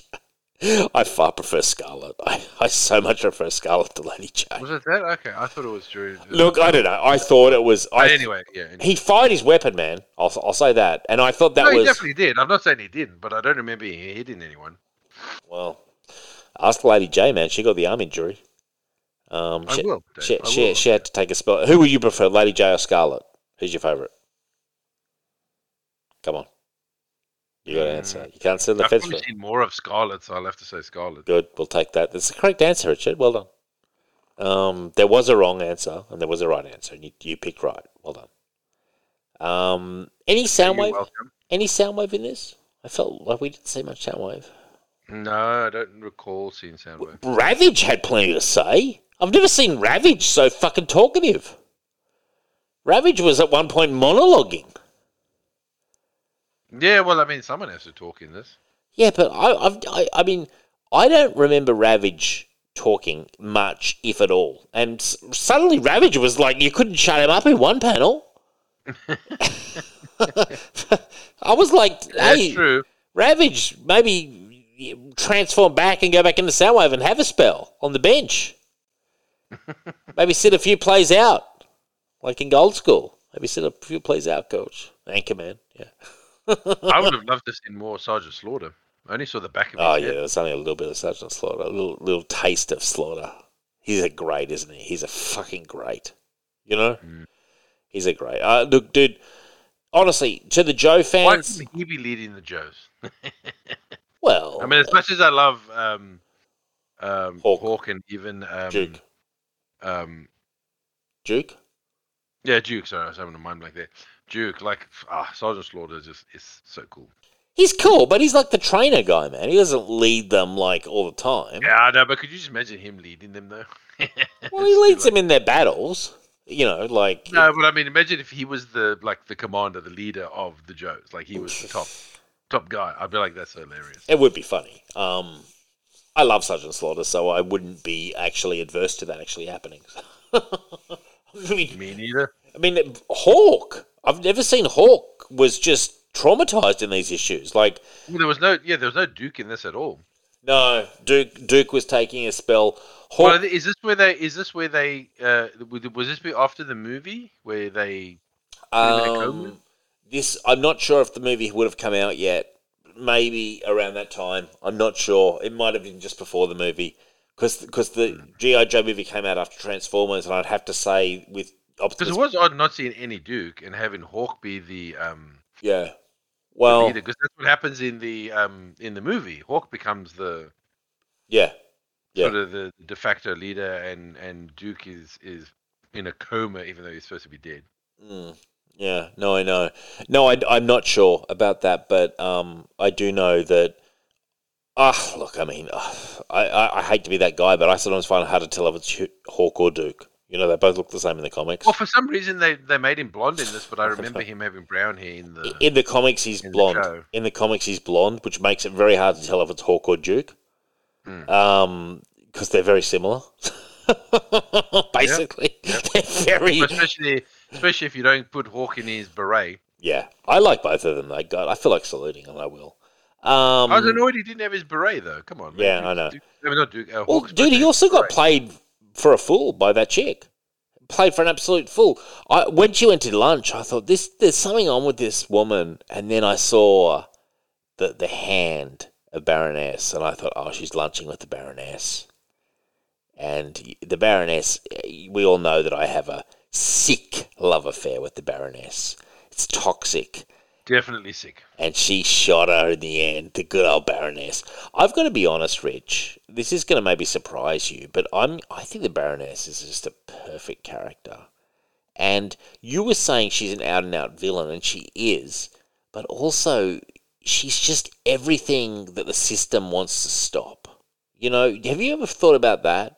She's the no. ultimate renegade, man. You know? She's so evil. She doesn't even think about the other option. That's what I love about it. There's no self-doubt. She's just one hundred percent evil one hundred percent of the time. I mean, I think you could describe I don't it. know. I've always I've always seen her as a, a bored, rich uh, socialite who hates poor people. She definitely is that as well. But she, she likes to... I don't know. There's just something about her. I, I find it attractive. It's toxic. It's unhealthy. Um, and she will shoot you. That's the problem with the Baroness. She's a she's a viper, man. You yes, know? That is a bit of a problem, Dave. Would you say she's a homicidal maniac? I would definitely say she's okay. a homicidal maniac. Right. So, in fact, I would say she's a homicidal sociopath. Sociopath. Yeah. Wow. And I'm attracted to her. Yeah, you definitely are. Well, it takes one to know one, you know. Um, uh, possibly. Yeah, look, I don't know. There's just something about her. I find her intoxicating. I imagine she wears a heavy perfume, like a sort of very poisonous kind of almost perfume, you know. And there's just something about her. I can see what um, what, what's his what's his name? I'm so tired. Um, Destro sees in her, you know. And I don't think she wears uh, uh, perfume. I think she wears pheromones. Mm. She has some sort of bottled pheromones that she. Yeah. Dabs on herself. Sure, in all the nether regions.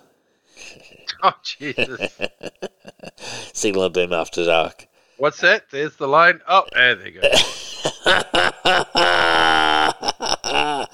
Well, I'm actually, I almost promoted my score to an eight point five then just because I was thinking some twisted thoughts about Baroness. But back to reality, I'm going to give it a seven point five. I think it's a fine, look, if you're a Joe fan, especially old school Larry Hama Joe fan, you owe it to yourself to check this out. I mean, it's certainly fun, you know. Um, if you're a Transformers fan, I think it's a curiosity. It's also fun. Like, you know, I, I, I think both sides of the equation, you, you won't hate it or anything. And it's also a good snapshot into what was going on in the titles around nineteen eighty-seven or so, you know. Always fun to check in on that stuff. It's like checking out on old Spider-Man comics from the eighties. Like, it's like, oh, yeah, that's what was going on in Spidey. Good to yeah. know. Um, seven point five from me. What are you oh, giving, Rich? Still better than the current I D W stuff as well. So there's that. Oh, I, I think seven out of ten is a, is is perfect score. Yeah, per- perfect. Perfect. You nailed it, Rich. How's it feel, man? You you put another one away, man. Uh, You know what? I, I do so often. Don't even register it anymore. Yeah, exactly. Um, now, in terms of show notes, I, I want to pr- promote again. Uh, poor old Charlie passed away.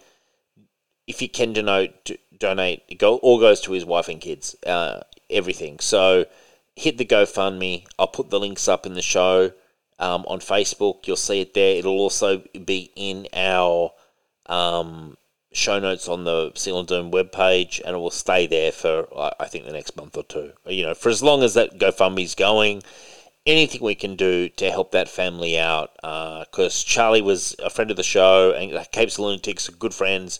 Phil's a, uh, Phil's a great guy, Lilith's a, a great woman, and Charlie was a great man, and he gave a lot to, you know, his uh, pursuits, Um, and his love of comics and pop culture and all that kind of stuff. And, and it's a tragedy, you know, it's a real tragedy. And so I, I really feel for the family. Um, in other notes, look, the collective, we're proud members. You've obviously got Capes and Lunatics, we've mentioned them. Uh, Ultimate Spider-Cast finally revealed who's behind the Clone Saga, Rich, last episode. Ooh la la. And it was the most predictable person of all time. I was like, Jesus Christ, really? I even I had picked it, and I never pick these things, you know? Even I, even D. Finn picked it, and I was like, part of me was like, I'm proud of myself for picking it, but then I was also like, this was also the most obvious person that could have possibly been behind the Clone Saga was behind it, and I was like, wow, Marvel, thanks, you know, for making this very easy. Um, but we did do a final show of that, and we're going to then pick up um, Scarlet Spider when Kane is the Scarlet Spider in the, in the next uh, show we do next month um, on the Scarlet Spider podcast, so that's a lot of fun. Um, you've got Last Sons of Krypton with Connor. You've got Ray Into the Night and his Spider-Woman Cub podcast, To Noah's Tefira, and he does a Predator and Prey podcast as well. He's a busy guy, Ray. You've got Ghost Spider Groupies. You've got I Am Your Target Demographic and many more things on the collective. Uh, personally, if you can help promote the show, um, support the show at Signal of Doom, at patreon.com slash Signal of Doom. Look, there's a lot of content coming up. Rich and I are going to do a movie soon for Cinema of Doom. Um, yeah, and we've got more interviews coming up as well. So there's a lot of stuff happening on the Signal channel. Um, Rich, I want to turn it over to you. Anything for the audience? Uh, no, man. Like, wow. honestly, uh, just keep keep tuning in. We'll just keep uh, banging them out. Uh, yeah. You know, and you know, look, I, I'm not on the social, but Dave is. So sure. Reach out, drop in a line. He loves your interaction. I love it, man. Are you kidding? Yeah, yeah. Hit us up on Facebook, Twitter. Um, I'm actually launching our Instagram. We're about to go live on Instagram, but we've got Facebook and Twitter. We're prominent there. And you can always reach me on Facebook, either at the show notes or you can reach out personally. Either one, I don't really mind. Um, but, yeah, always happy to hear from listeners. Love love hearing from listeners. Um, yeah, and it, I want to thank all our hardcore listeners and all our Patreons. Uh, each and every one of you is is highly appreciated by me. And, we, you know, basically you make doing the show a lot more fun to hear that people are enjoying it. I also want to thank Adam, who did two shows with me this morning for Legion Outpost and Flashback. So shout out to Adam the computer, man.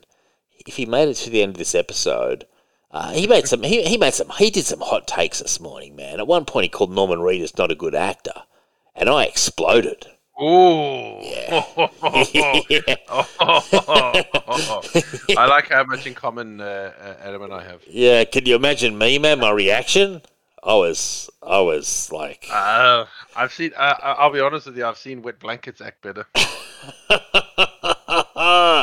Well, more slander on Norman Reedus live and Signal. Um, look, on that note, on that note, I don't really want to end on that note, but I, I disagree. I, I want to say. I disagree with the comments about Chris Kyle this episode and Norman Reedus. Uh, you know, but hey, people are peddling all sorts of theories out there in the fucking internet and, dare I say, even the multiverse, Rich, you know? Oh. Multi- now, hey, listen, now I do have a question. Yeah, go we, ahead. We were, for for the, the, the, the listeners, for the, the, the Patreon and all that, uh, sure. I remember you saying that they uh, they want us to do Commandy. Oh yeah, that's um Michael. Yeah, I, I forgot about that. That's um, Michael Kelleher. Is there Kelleher. a particular Commandy, or do we get to choose? I think we can choose. If because you, I've got a one. perfect one, which I know that you will fucking love. Well, let's it's do that. An, it's, it's actually an Elseworlds one. Okay. It's called Commandy at Earth's End, and you're gonna love it because it's a guy that does art uh, for Lobo and all that. Really? Um, uh, well, he, I think he's done covers and some interiors. It's named Fra- Frank Gomez. Okay. Um. You're gonna love this. It's only it's a six issues. Let's do it. Commandy at Earth's End, and it's an Elseworlds Commandy book. Well, why don't we do it next week? I'm that's why I'm asking because I'm oh, happy yeah. for that one to be my, my choice. Let's do it. It's locked in, locked and loaded. Richard's picked it. Uh, what was it? Commandy at what? Commandy at Earth's End. Commandy at Earth's End. Fantastic. And shout out to Michael Kelleher too. The so there you go. There's your Commandy. Um, I'm looking forward to this. I've not read any Commandy ever. Oh, I, I know who he is. He's the kid at the end of time or something, but I, I've never read any of it. So I'm excited.